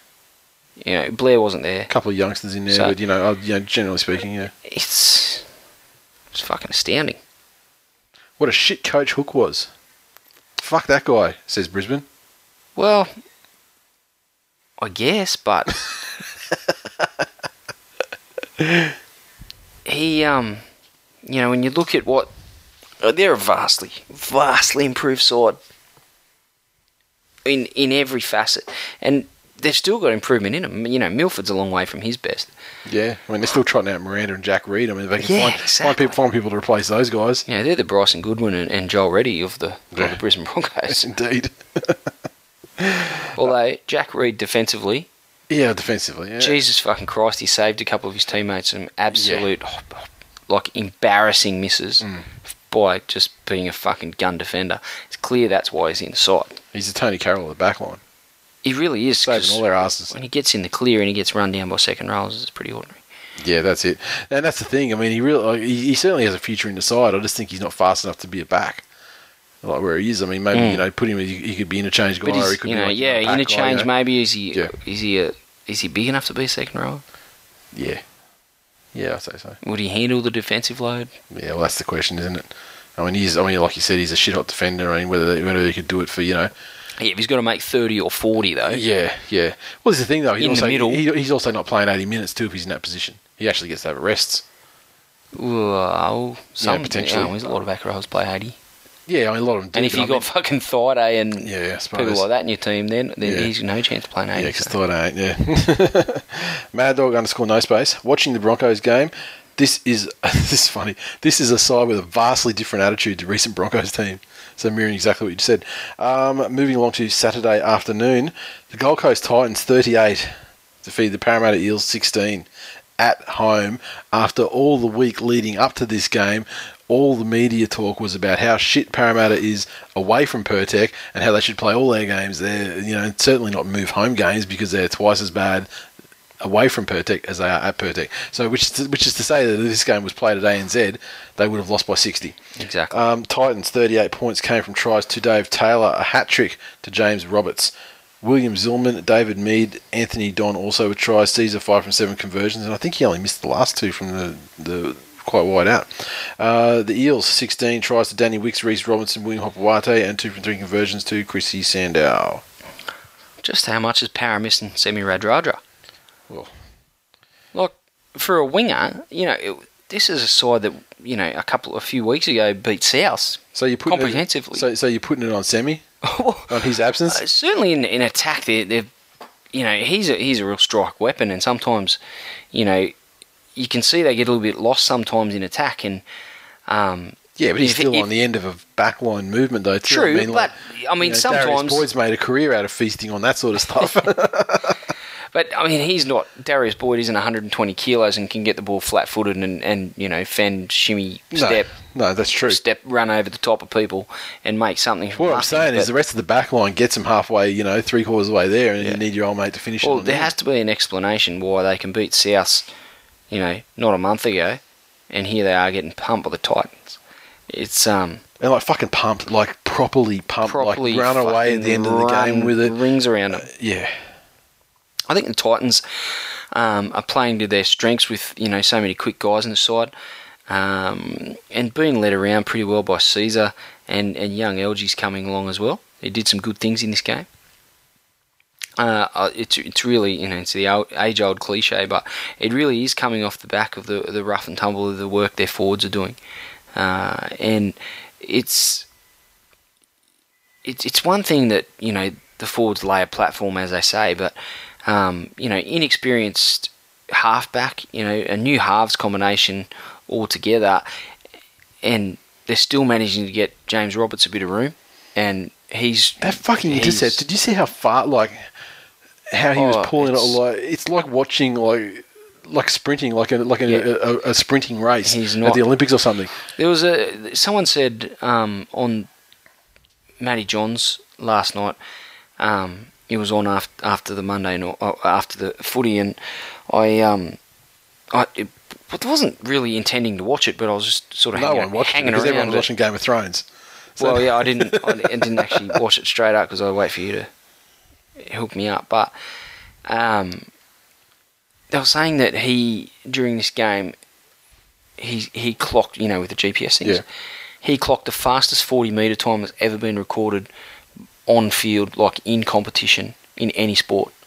Jesus, that's impressive.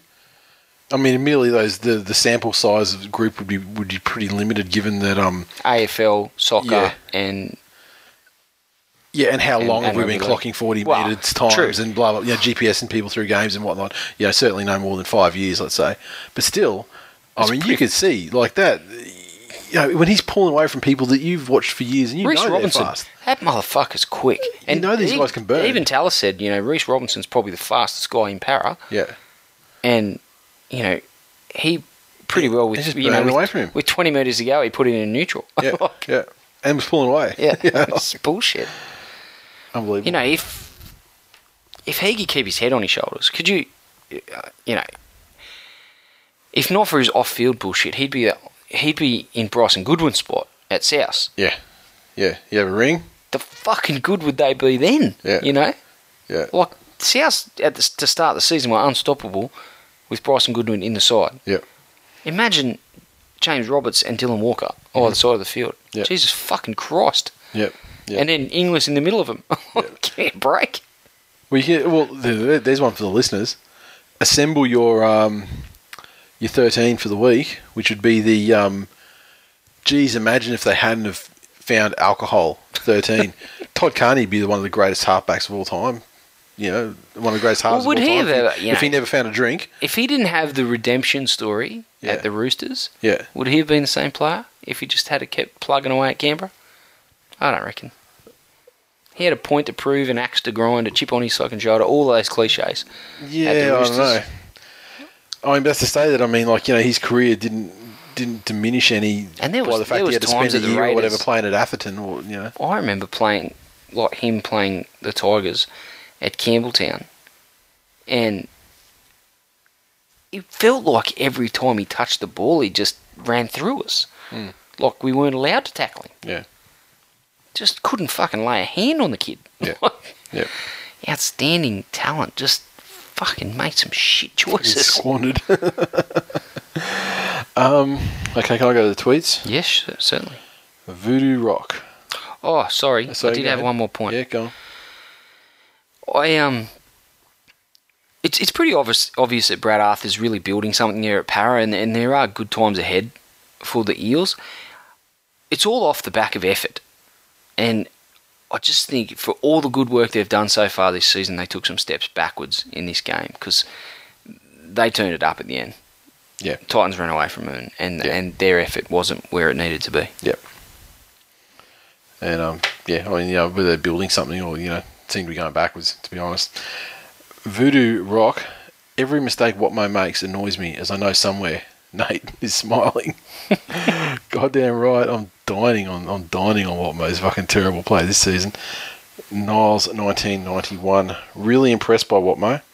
Try saving tackle on himself and a lovely face ball for Roberts to score. Great signing by the Titans. Uh, Bebe BNC. I've never really the the whole Watmough crabbing across field. Yeah. you've said it, and yeah, it does it. I mean, that was a real graphic fucking example Yeah. of him crabbing across field, and then he was like, "Oh fuck, I've got nowhere to go. I'm just going to Yeah. hook it," and Yeah. then boom. Yep, yep, yep. Uh, Bebe BNC, the cycle of parafans. One, believe it's your year. Two, realise you're still crap. Three, poach players and wait for next year. Four, repeat. Um, it's Matthew.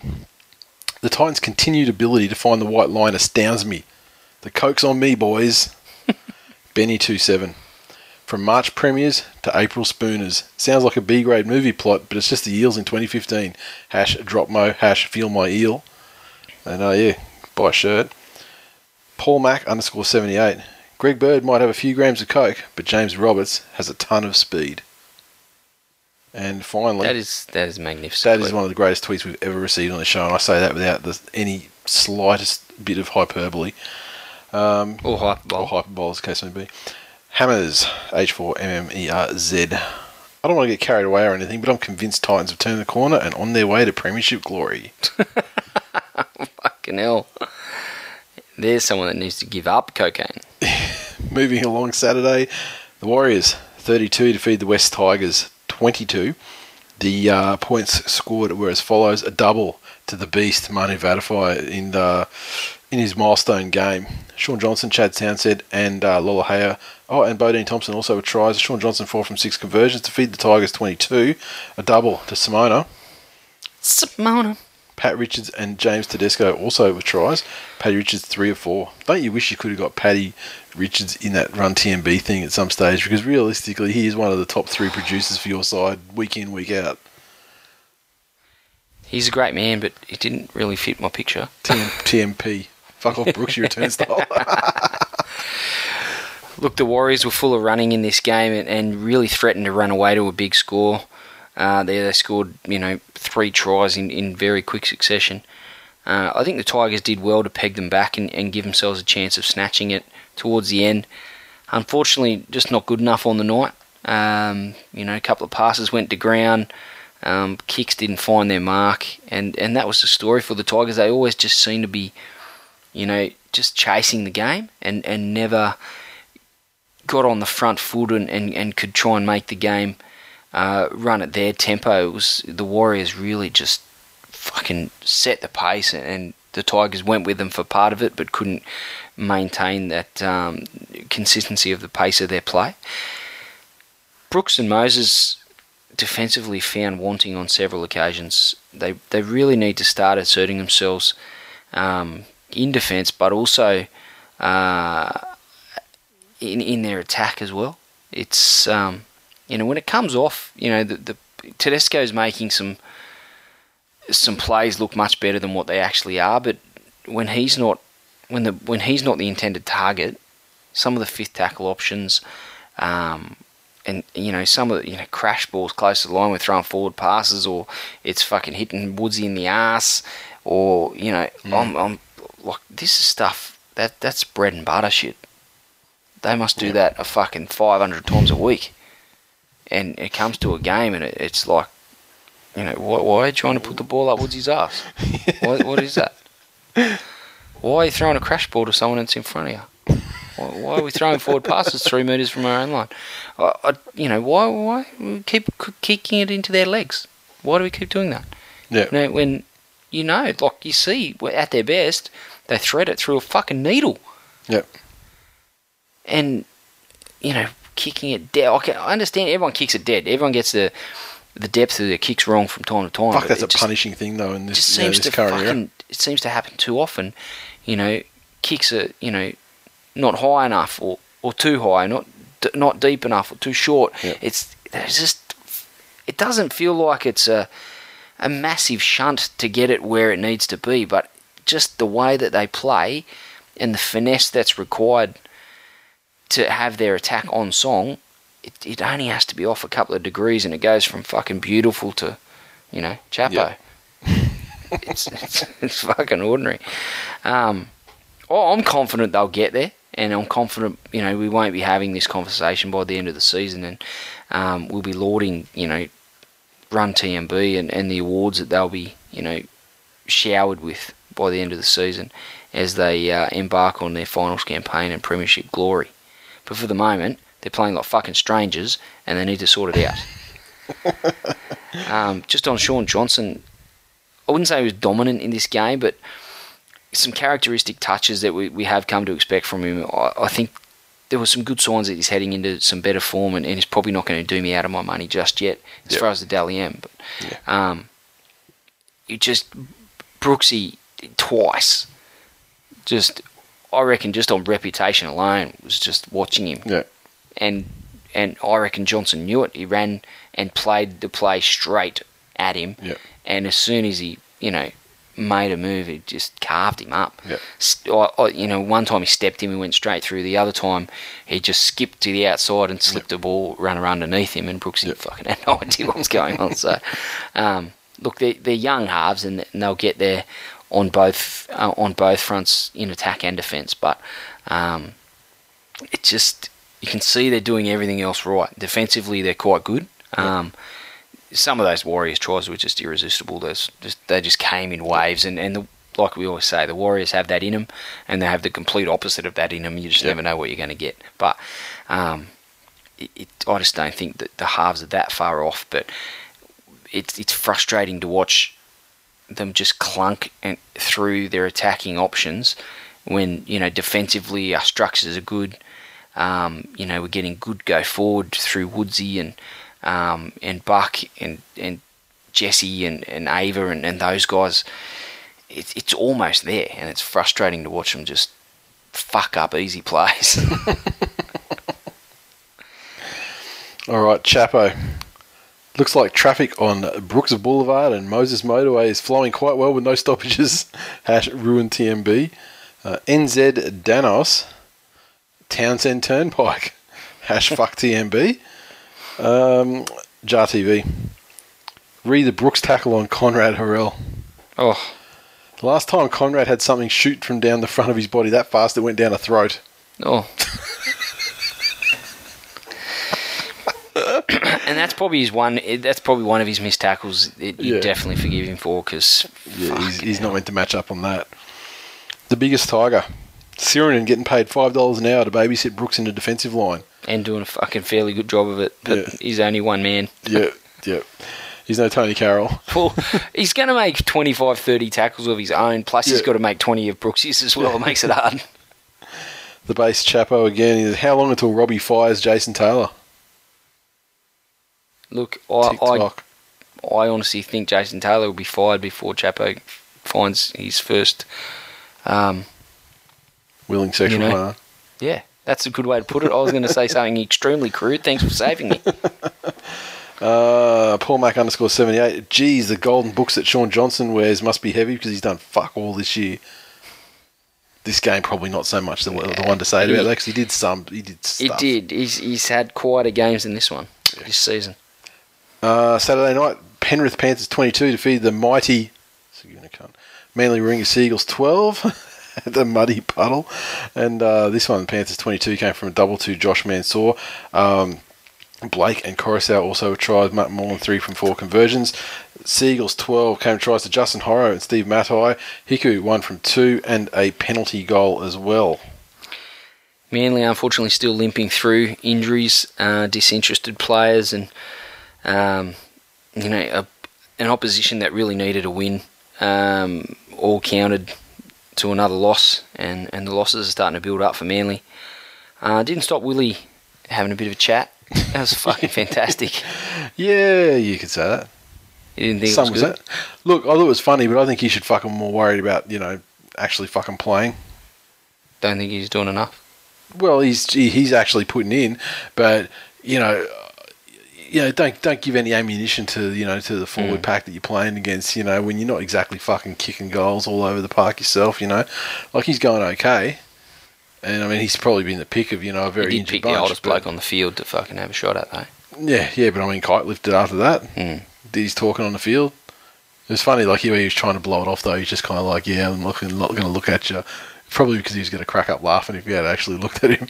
But um, yeah, look, I thought it was pretty funny. But I thought, you know what, mate, fucking get on top of the top the Look, side. Yeah, You look know? the way the way Manly's going, it's it's a bit that sort of behaviour. It's not Manly, you know. Like they, like you say, they do their talking on the field. They don't mind fucking giving it to you when they know they're on top. But until they get there, Yeah, they scratch and scrape and find a way Yeah. to get the better of you. And then once they've got the better of you, then you fucking hear about it. And that's how Manly does it. And that's how. Well, to be fair though, they were on top at the time though, so you know, in that Yeah, respect, know. didn't work out for them. I think Penrith, uh, Penrith bombed two certain tries as well. Segeyaro in the clear, ball cannoned off his shoulder, um, and another one as well. It, this score could have looked much worse uh, for Manly, and you know, a lot of talk about their injuries. They're starting to fucking rack up. They've got some some quality personnel sitting on the sidelines, and um, Ten they- they players as of current count, Mm. from what I can tell. Look, I know all Ten about first that. grade players. We had uh, Corey Patterson on the wing. Fuck's sake. Yeah, we had Jesse Sene-Lefao on the wing at one stage. Oh, but he's injured now too. And the, the, and yeah, the winning of this game for Penrith was because we had Tom Symonds in the centres again. I feel really bad for fucking Tom Symonds too because I mean that guy, he would give his fucking left nut to play a full game out in the pack. I fucking guarantee it. Every fucking week, the poor cunt is getting shifted out to play in the fucking centres or on the wing or somewhere because of some other cunt, someone else is fucking injured. I just Unbelievable. I feel a little bit bad for uh, for Tommy Symonds because there's a lot of fucking noise at the moment about Dylan Napa, Yeah. and Dylan Napa's not a million miles away from fucking Tom Symonds. Oh, he's got a bit more line bending technique in him, you know, like he's a bigger boy. I, I just think Tom Symonds with consistent time in the, um, you know, he could play eighty. Yeah. Yeah. consistently. Has to and because he's fucking playing in the centres. he's a back rower, and, and I think he's a he's a very high quality back rower at that. And unfortunately, it's having to fill in because um, you know, have you got any kids in the centres that can come through and do a job, or is it too much of a risk? No, they're At least you injured know what you, you know. People say Choices two, three, and four are all injured, and and uh, and and choice two came back last week, so he should be back still. You do And see a lot of still out. second rows playing in the centres, and I think that the the general consensus is that defensively they'll be strong, or you know, give them a hole to run into and a, and, Not a, and yeah. a nice flat ball. But Not the centres, case. centres such a technical spot to defend in, and the communication with your winger. If you don't have that combination, Yeah, the combination, and you, yeah, and that's, and that's exactly, and that, that was the winning of the game.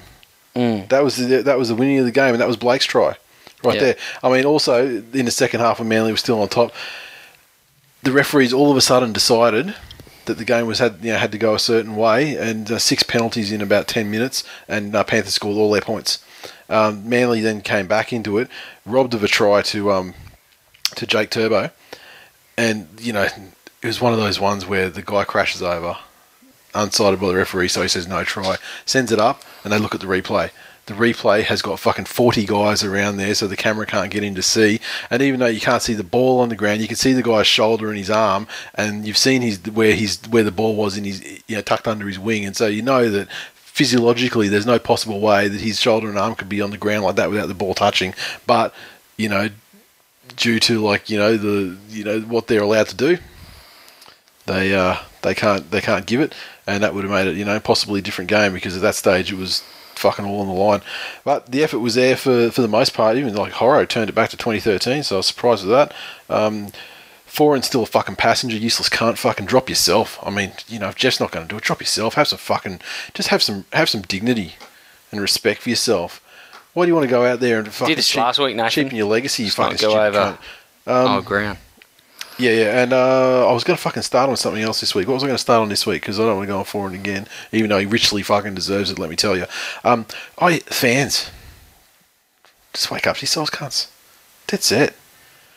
You're fucking dealing with a situation where we've had no less than eight players injured at any one time this season, and currently the tally's ten.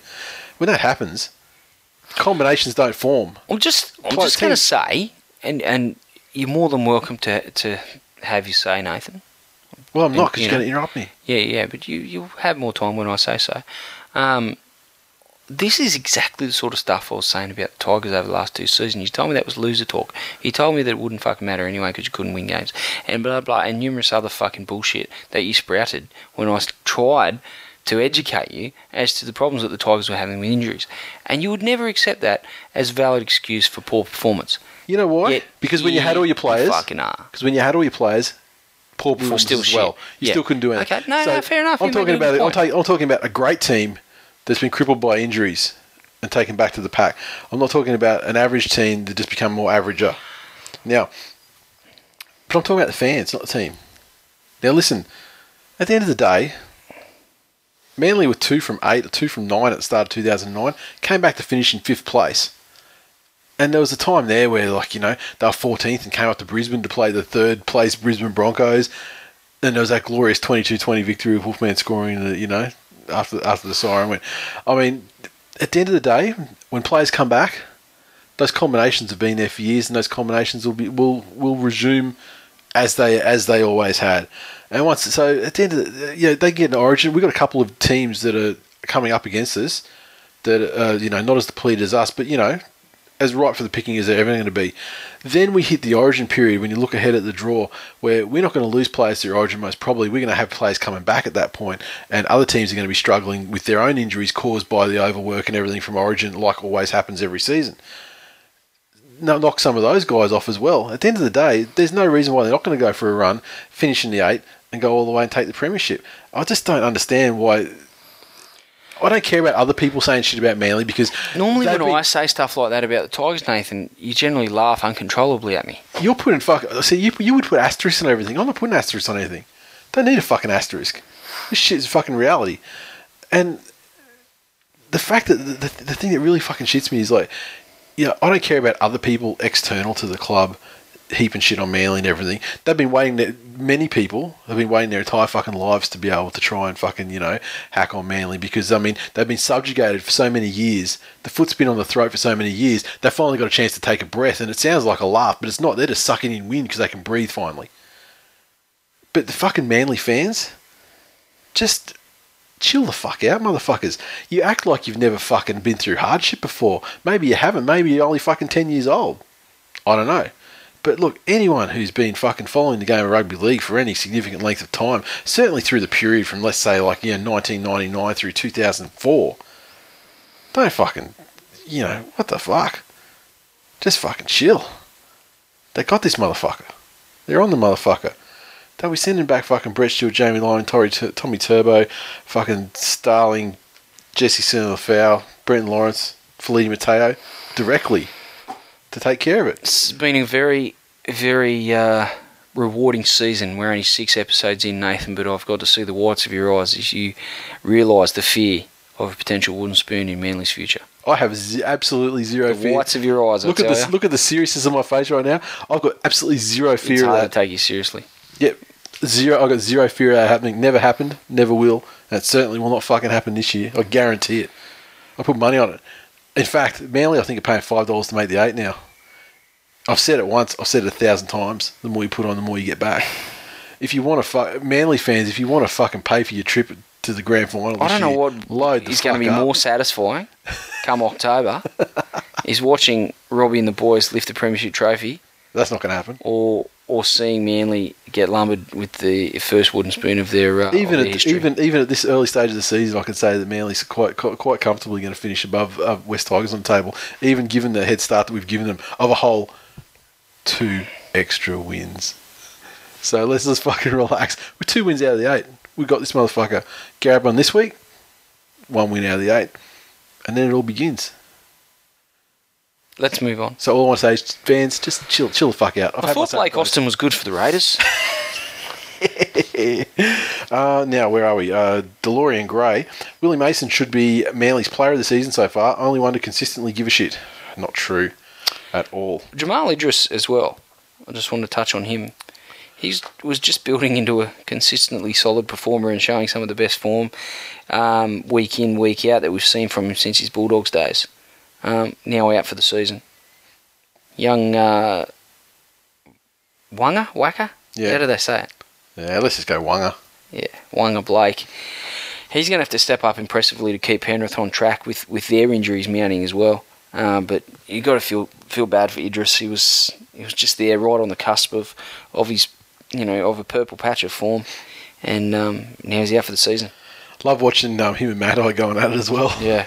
It's just Steve What Matai about- actually. I mean, Matai's tackle was fantastic, but Idris's on Blair was just Jesus fucking Christ. Just want to touch. Matai had was it was co-captain for that game. Him and uh, Matty Ballin. Richly deserved for both of those guys for you know reward for being stalwarts and staunch motherfuckers for their duration of their career. Fucking Matai, just the energy and that motherfucker puts in. He, you can put him at hooker. I mean, like he's dynamic at a dummy half. I mean, he's sensational. He'd be the best hooker in the game if you fucking if he had a nine on his back. Just tremendous. And I and I dare say I'd give that dude the captaincy. Fucking because you, you know he puts in 100 percent every time. Just tremendous. Um, Jim Man Bear Pig. Matai hit DWZ like a bullet through JFK's head. Hash back into the left. Hash Matai lone gunman. Kareem Karan. From the Sandy Knoll, yeah. if he was playing at Brookvale. Yeah, oh, fucking. What was it? It was the uh, it was the dog. Was it the doggies game? ANZ looked absolutely fucking shit house. Yeah, it like- wasn't real flash. Yeah, yeah. Um, so just yeah. Lawn grubs. Yep. Uh, Karen Karan said, maybe if there's someone I don't like, I can hook them up with a starting gig for Manly and they'll get crippled. It's true at the moment. Mr. Nielsen, 27. Is this what Para, Sharks, and Tigers fans usually feel like? No, because they don't have a prior decade of success. Hash go Manly. Shutter 86. It's hard to believe DCE and Foran will get paid more than the Panthers' annual pokey takings in 2016. Harder to believe Tuv's last April. Well, yeah, we'll see, won't we? Unky D. Got to hand it to the Panthers. Average 50 metres per set plus another 10 metres in forward passes. 60 metres per set versus 14 men. Manly did well. You know, Unky, you, you are you are very free to go with the rest fold option. I didn't even bring up the forward passes. Um, Melbourne Storm 14 defeated the Canberra Raiders 10. Uh, the Storm 14 points came from tries to Mahe Fonua and Cameron Munster, as I like to say. Cameron Smith two from two conversions and a penalty goal. The Raiders 10 tries to Jeremy Hawkins, conversion Jarrod Croker and two from two penalty goals. I think experience was the only thing propping the Storm up here. Uh, this game happened later in the season with more runs under the young Raiders belts, I, I'm of the opinion we get a very different result. The um, the Raiders were just, you know, a couple of cool heads and, and some decent decisions away from uh, from snatching this game from the Storm, and, and there wouldn't have been fuck all the Storm could do about it. The Raiders just, it was their own execution. They were creating chances left, right, and centre to win the game and couldn't get it done. Um, I think for that reason, you know, it, it just looked like the Raiders were going to run over the top of the Storm. Ultimately, on this day, not not quite good enough, but it's pretty plain to see that the Storm have lost their aura. These young kids are coming in now, um, you know, from teams like the Raiders, and they're not they're not intimidated to play the Storm. And um, in years gone by, sometimes the Storm, um, when they were at their very best, they'd have teams beat before they even walked out there. Yep. It's a long way. They're you know they're in a scrap every week now, and it's a testament to uh, to them having come back to the pack just a, just a little bit. Um, and that's only amplified with, with Slater out as well. So they're going to need him back ASAP. Um, and their forwards, you know, like I said, they used to intimidate sides. They, they now they've got efficient forwards, not intimidating. And um, I, I think you know Melbourne Storm in two or three years' time is going to be playing a very different style of football. Yeah, a spoony style. um, the funny thing about the, the, the the most interesting and funny thing about this game, in my opinion, is the fact that we got literally fucking zero tweets about it. It says everything about Canberra Raiders fans and Storms fans. Useless, a lot of you. St George Illawarra Dragons 31 defeated the Canterbury Bankstown Bulldogs 6 at uh, ANZ, and this one, St George side, got tries to Josh Dugan, Peter Matautia, Tyson Frizell, Joel Thompson, Euan Aitken. Conversions were 5 from 5 from Gareth Widdop, field goal to Benj, and the Doggies tried a Josh Morris and a conversion to Trent Hodkinson. Josh Reynolds' fall from grace continues. You know, last season and, and season before, he was used to just imposing himself on matches just by way of his pure will and uh, and competitive nature, and he'd just try and be everywhere, play with a lot of energy and up tempo. But now he just seems rudderless out there. Yep. Um, just you know, it's it's an interesting one because He's got a touch of the Barbas to him. Exactly. Although he never reached, he never hit the highs of, of, of Barba. Yeah, not quite that yeah. level, but he's you know he's, he's certainly fallen through the floor. Benji Marshall's ride with the media continues after all these years. Mm-hmm. Uh, he's literally had one solid game in five seasons, Yep. and still had some howlers in this game. And all of a sudden, the media's media's hailing him as being back. It's the result more than his personal play. It's the way the team's going rather than what he's doing Exactly. specifically. I think. Exactly. Um, there was a customary kick out on the full, and uh, a couple other dud passes. Benji Marshall specials. Yeah. Defensively, the Dragons' turnaround might be the most impressive impressive thing about this season so far. Um, given the way they started, I think the way their defence is running at the moment is incredible. Um, are they still the best defensive team in the comp? They couldn't be far off. Yeah, I And, think uh, so. Yeah, I mean, well, they only conceded another six this week, so they definitely would be. I don't think anyone conceded less.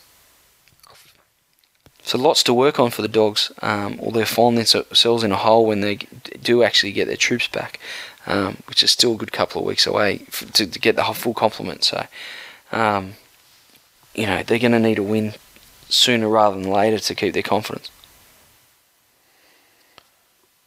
And so the thing about the, the, dogs on this game was, I mean, the Dragons, the points they put on them, the Dragons couldn't score points.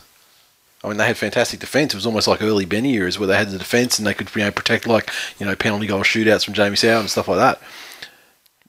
Put some points on the doggies, though. Trouble. Mm. Snappy Sazi. Can you guys remind me what the score was in Dragons versus Bulldogs? LOL at Manly. LOL. Hash Tigers in decline. She's fucking going off a bit early. We remember that. You're on the list. TBI Penguin. I'm such a shit fan. I only tipped the Dragons to come seventh this year. How could I underestimate a team of champions? Hash Red V. Scotty Eel. Considering it was never about winning, the oust, Doust, and save our Saints tweets stopped pretty quick once they won some games. To be fair, there was a lull in them. And then they realised, oh fuck, we look looking like a bunch of dickheads now. We've stopped tweeting about it winning games. So I've, I've seen it ramp up, especially today. Michael Darren 79. Hodkinson is worth 750k in Greek dollars. That'd be euros, chief. But yeah, the Greek economy shat itself. Maybe you should have said something about you know, in, you know Zimbabwean money. You fucking what, mate? Dragons show the bottle throwers how to beat a shit football team. Hash Dragons on the incline. Hash Reynolds karma. Hash I'll riot with you. Dragons underscore Red V. Chase Stanley hurt again would definitely be in the Biscuit Leagues All Stars. Sadly.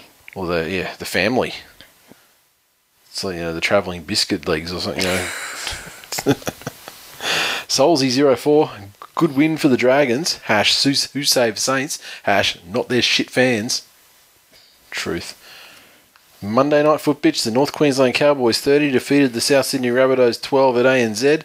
And the Cowboys 30 came from tries to Justin O'Neill, a double to JT. Winterstein, Granville also with tries. Thurston, four from five conversions and a penalty goal. And the Rabbits tries to Dave Tyrrell, Alex Johnson, and two from two conversions to Isaac Luke. Reynolds can't come back soon enough for South. They really missed his, kicking game when the tempo of the, of the match got away from them.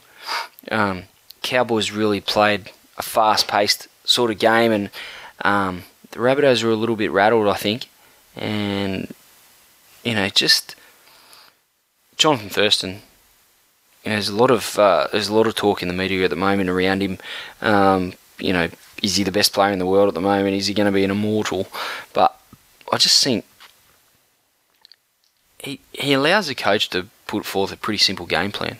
You know, Pass Cowboy- it to Johnny. well, the Cowboys forwards, you know, ha- probably have the biggest job in, in making a contest to the middle, and Yep. if, if they can at least hold their own or, or get over the top of them, and then you know, with Granville getting some good momentum, he's a good hooker, um, getting some good forward momentum off the back, and then just having JT to to run the ship. Yep. It, it, it just doesn't get any simpler as far as that game plan goes, and it makes you wonder why they were getting it so wrong to start the season.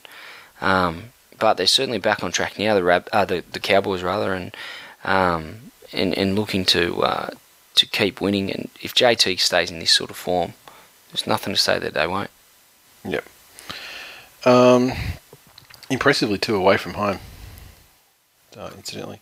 Yeah. Um, well, you know they've typ- typ- typically been panned yeah. for um, for being absolutely diabolical away from home, but It's actually reverse form this year. sure. Although, you know, their home games really, I mean, it ticked around with that uh, come from behind win over the uh, Storm. But then after that, it's been two aways. So maybe things are changing for the Cowboys in that window. That is that last window that I was mentioning. uh, Kerem Karan, damn, hash ref's fault just screwed the Cowboys. Wait, they won. That's the answer to ref's fault being better and no Louis. Australia, Souths are back, and I think we can all say thank fuck for that. R pop shh. essence. There's not many things I enjoy more than beating Souths. Glenn Stewart having a really shit game on top of a win. Hash outstanding. How can you dislike Glenn Stewart though? I mean, I've got fucking nothing against Glenn Stewart. And I mean, you know, yeah, if anyone wants to have a go at him, I mean, I'm, you know, I think he's a I handsome motherfucker.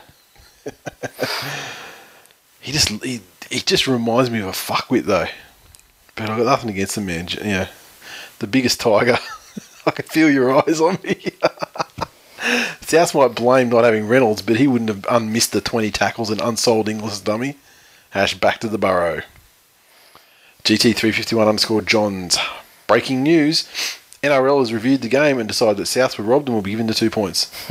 he can't fucking get over that. And uh, the biggest tiger. Are there new sheriffs in town? Nah, it's still just the outlaw band. Thurston in the background noise. Ash, utter brilliance.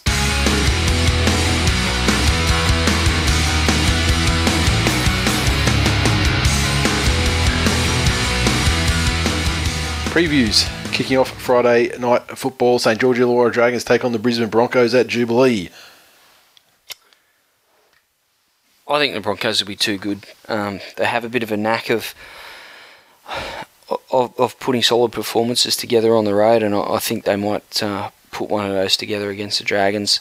Uh, it'll be a competitive match and a low scoring one, uh, but I think the Broncos will uh, maybe by a, a dubious penalty goal might get there in the end. I mean, both these sides attacking wise, I'm not a massive fan of what they've got to offer, but defensively, I mean, the Dragons have been the better side, but you know, probably the more untested side as well. I think, and, and certainly in recent times in that in this uh, little patch of form they found. So, with that in mind, I expect the Brisbane Broncos to win the game uh, just by uh, by by manner of their better attacking football. Uh, but you know, the Dragons make idiots of us every week, so who fucking knows? Canterbury Bankstown Bulldogs take on the Manly, mighty Manly Seagulls. Uh, the second game, I believe, even in Sydney. Um, thank God for that. The Channel Nine have realised the, the lack of entertainment value in this fucking game. As two sides, uh, probably two of the top three injury hit and, and, you know, I guess in Doggy's case, suspension hit as well. Um, sides in the competition at the moment, and as such, as a spectacle, this is going to be an absolute fucking cripple fight. Uh, that Manly will win by 13 plus. I'm going to tip the Dogs by a similar scoreline. uh, now Jamie Lyon's been named this week. That's fucking that's interesting because I don't believe that he's going to play, but um, see how it goes. See, you see a guy like Hassan gets named aside, and Justin and Justin Horo as well. You know, perhaps that's just injuries because I think uh, old mate Jesse Sene-Lefao, I think he's out for six to eight. Okay. Tommy Turbo's out for four to five, I believe, uh, which is you know why we're dealing with the the Chase Blair, uh, Brayden Wiliame situation on the wing. You have to wonder what does Wolfman have to do to get a call up. Apparently, he's been going okay. Admittedly, it's in New South Wales Cup. He's the captain of that side. Wow. Um, apparently learned, He's fallen from grace. Learned from his former learned from his former captain. Well, apparently he's approached the referee about seven times, gone off. uh, Gold Coast Titans take on the Penrith Panthers at Cbus. Um, look, it's Gold Coast Titans in a reasonable patch of form versus the Penrith Panthers who are, who are busted the fuck up. I think the Titans have actually got more points in, to be honest. I agree. I think uh, I think they might put a bit of a score on Penrith. Yep. Um, 13 plus. The, The, apprentice, Titans. the apprenticeship of uh, Kane Elgey continues, uh, readying for his first grade uh, career, commencing with uh, Rookie of the Year revelation and Premiership at Manly in 2016. North Queensland Cowboys take on the New Zealand Warriors at 1300 teeth, and, well, rocks and diamonds, Cowboys find a purple vein of form at home where they're traditionally good. Cowboys, oh, sorry, Warriors traditionally poor away look, even just form for form, even if they're playing at a neutral venue where they, you know, I'm still giving it to the Cowboys at this stage. Yeah, me too. Irresistible at the moment. both teams. Um, sorry, Cowboys backing out from Monday night might be the only thing if they're a little bit flat from that, but um, I think they'll have enough to get over the Warriors. Yeah, I don't think the Warriors can keep it consistently. This year, we've talked about the fact that they've managed to combine the Rocks and Diamonds into the single game, and uh, you can't do that against the Cowboys because it doesn't matter if they're down at half time. No, As we've found, you know, two of the last three weeks, I think they've been significantly down at half time, stormed home, pissed it in on the back of JT's brilliance. The Melbourne Storm will take on the Sydney Roosters at AAMI. I'm g- given they're at home. Um, you'd be inclined to tip the Storm, but I just, just got a feeling about the Roosters that they they'll, they're going to want to bounce back. And uh, as I said earlier, Storm have lost a bit of their aura, and I don't think the uh, the Roosters will take a backward step backward step to them. And I think the Roosters will win. I think the Roosters will win as well because I mean, you know, despite you know what people might want to say, I don't think that they've been themselves the last two weeks and played anywhere near the way that uh, you know they're capable of, and uh, and I don't think that's been a, a, a result of the teams that they've been playing either. I think it's just they've been flat, you know, for uh, you know numerous aspects of their play. Uh, you know, Storm's not exactly a team where you want to get your groove back against, especially down in Melbourne. However, like you said, the Storm of today aren't the Storm of yesteryear, and uh, they're not that daunting proposition. They're going to smother you like they used to. Exactly. West Tigers take on the Canberra Raiders. Leichhardt Oval. Well, there you go. West Tigers win by a million. Canberra were pretty good. Nothing else matters. It's a Leichhardt Oval.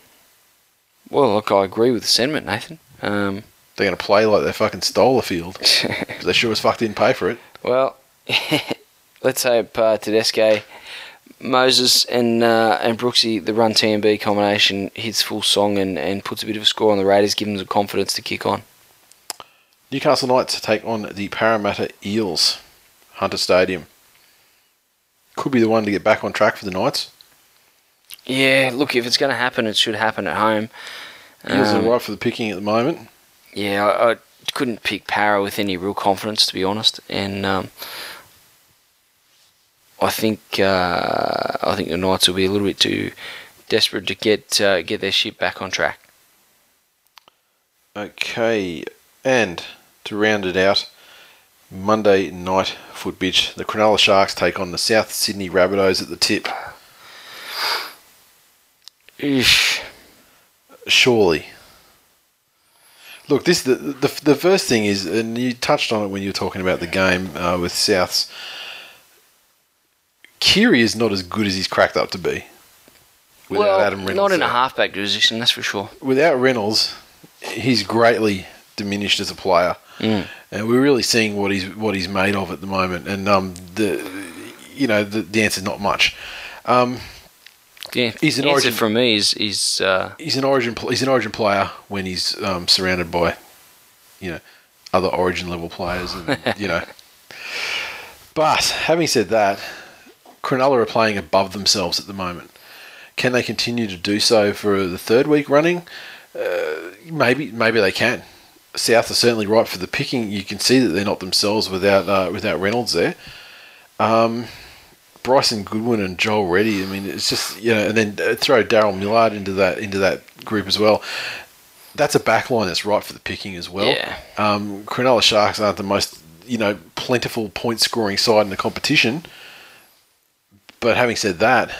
They're not playing against very dangerous backs this time, with the exception. I mean, Johnston's fantastic. Inglis is amazing. Uh, they've got to get the ball. The ball's got to make its way out to them. And you know, Daryl Millard and Bryson Goodwin, you think fucking, you know, these guys are gander. This, these guys, it's not that they won't pass; it's that they can't. they literally don't have the rugby league ability to craft to craft backline movements to get it to these guys. all right. I'm sold. Sharkies one to twelve.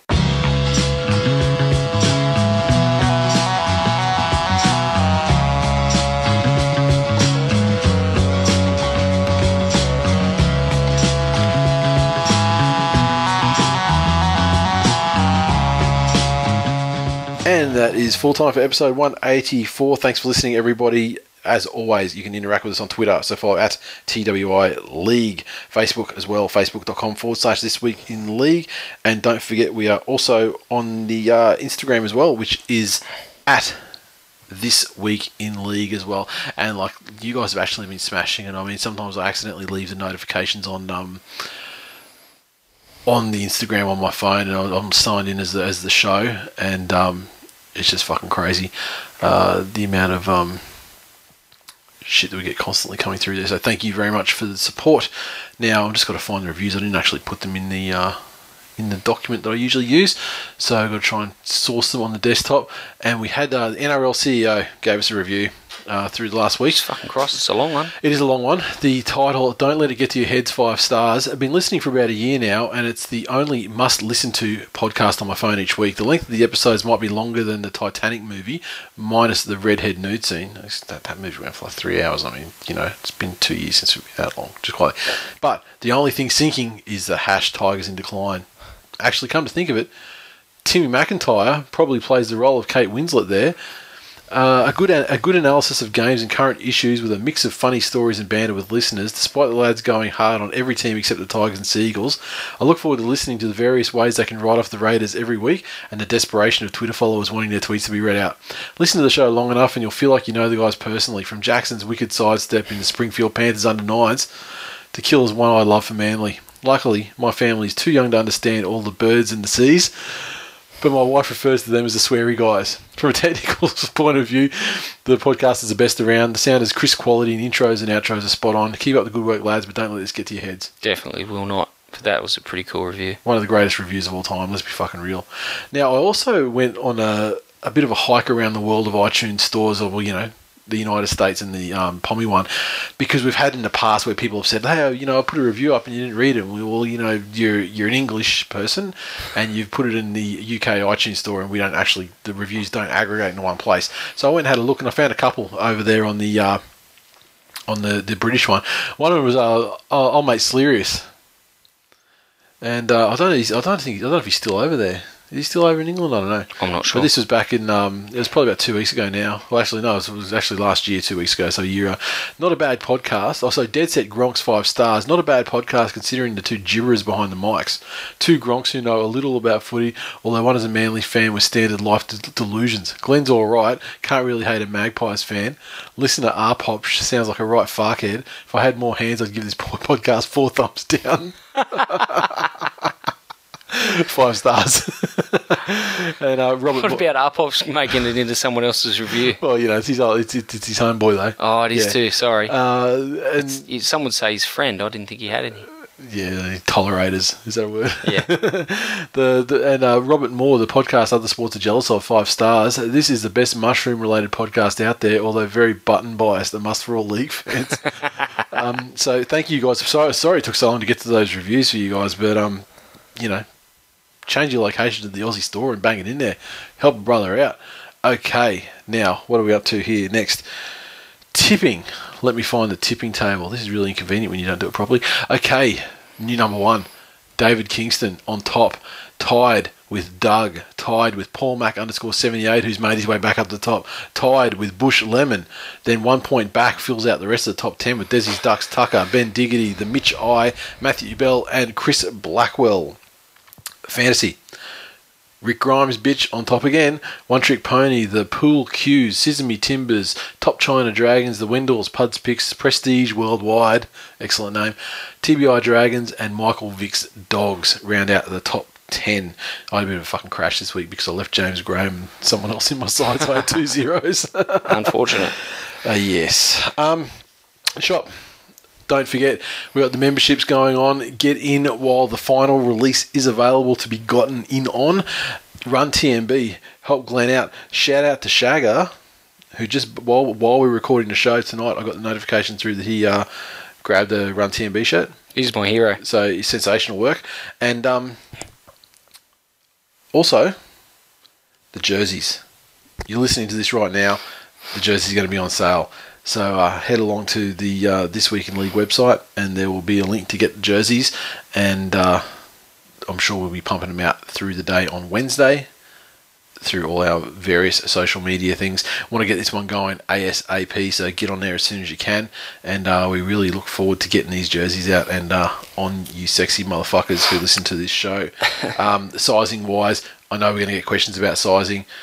ISC, I mean, I'll try and find a link to their sizing shit. They'll probably have something on their website, but otherwise, you know, you can check out the ISC Sports website and they'll have their sizing. If you've bought jerseys for teams that are that are done by ISC, like if you're a Manly fan, Tigers, East, and there's about three, three or four other ones as well. I think Canberra. I'm trying to think of the ones that did the, the Marvel ones last year. Dragons. They'd That all be ISC. ISC. They, they'll all be IC teams. So you probably know what your size is anyway. I do know from experience that they that they run they're heaps smaller than what the actual label size is as well. So you probably find you have to go up one or two sizes on what you would get on a regularly sized product. But in any case, there's bound to be sizing details out there which we will um, try and aggregate for you guys to uh, help you out. And uh, that's about it, I think. Glenn is definitely about to fucking fall asleep. He's smashing Nurofens. So you got headache. I'm- gonna fall asleep, Fucking belted. and you actually look at this time. Mm. Like you didn't when you were talking about the service station attendant. She was full of shit. Really? Yeah, she'd been sniffing fucking petrol too long. Well, But, occupational hazard there. but it? yeah, you know, what you gonna do? but now you look fucking wrecked. I've fucking faded so on, that, drastically. so on that note, See you next get week. the hell out of here. See ya. Provided I make it home.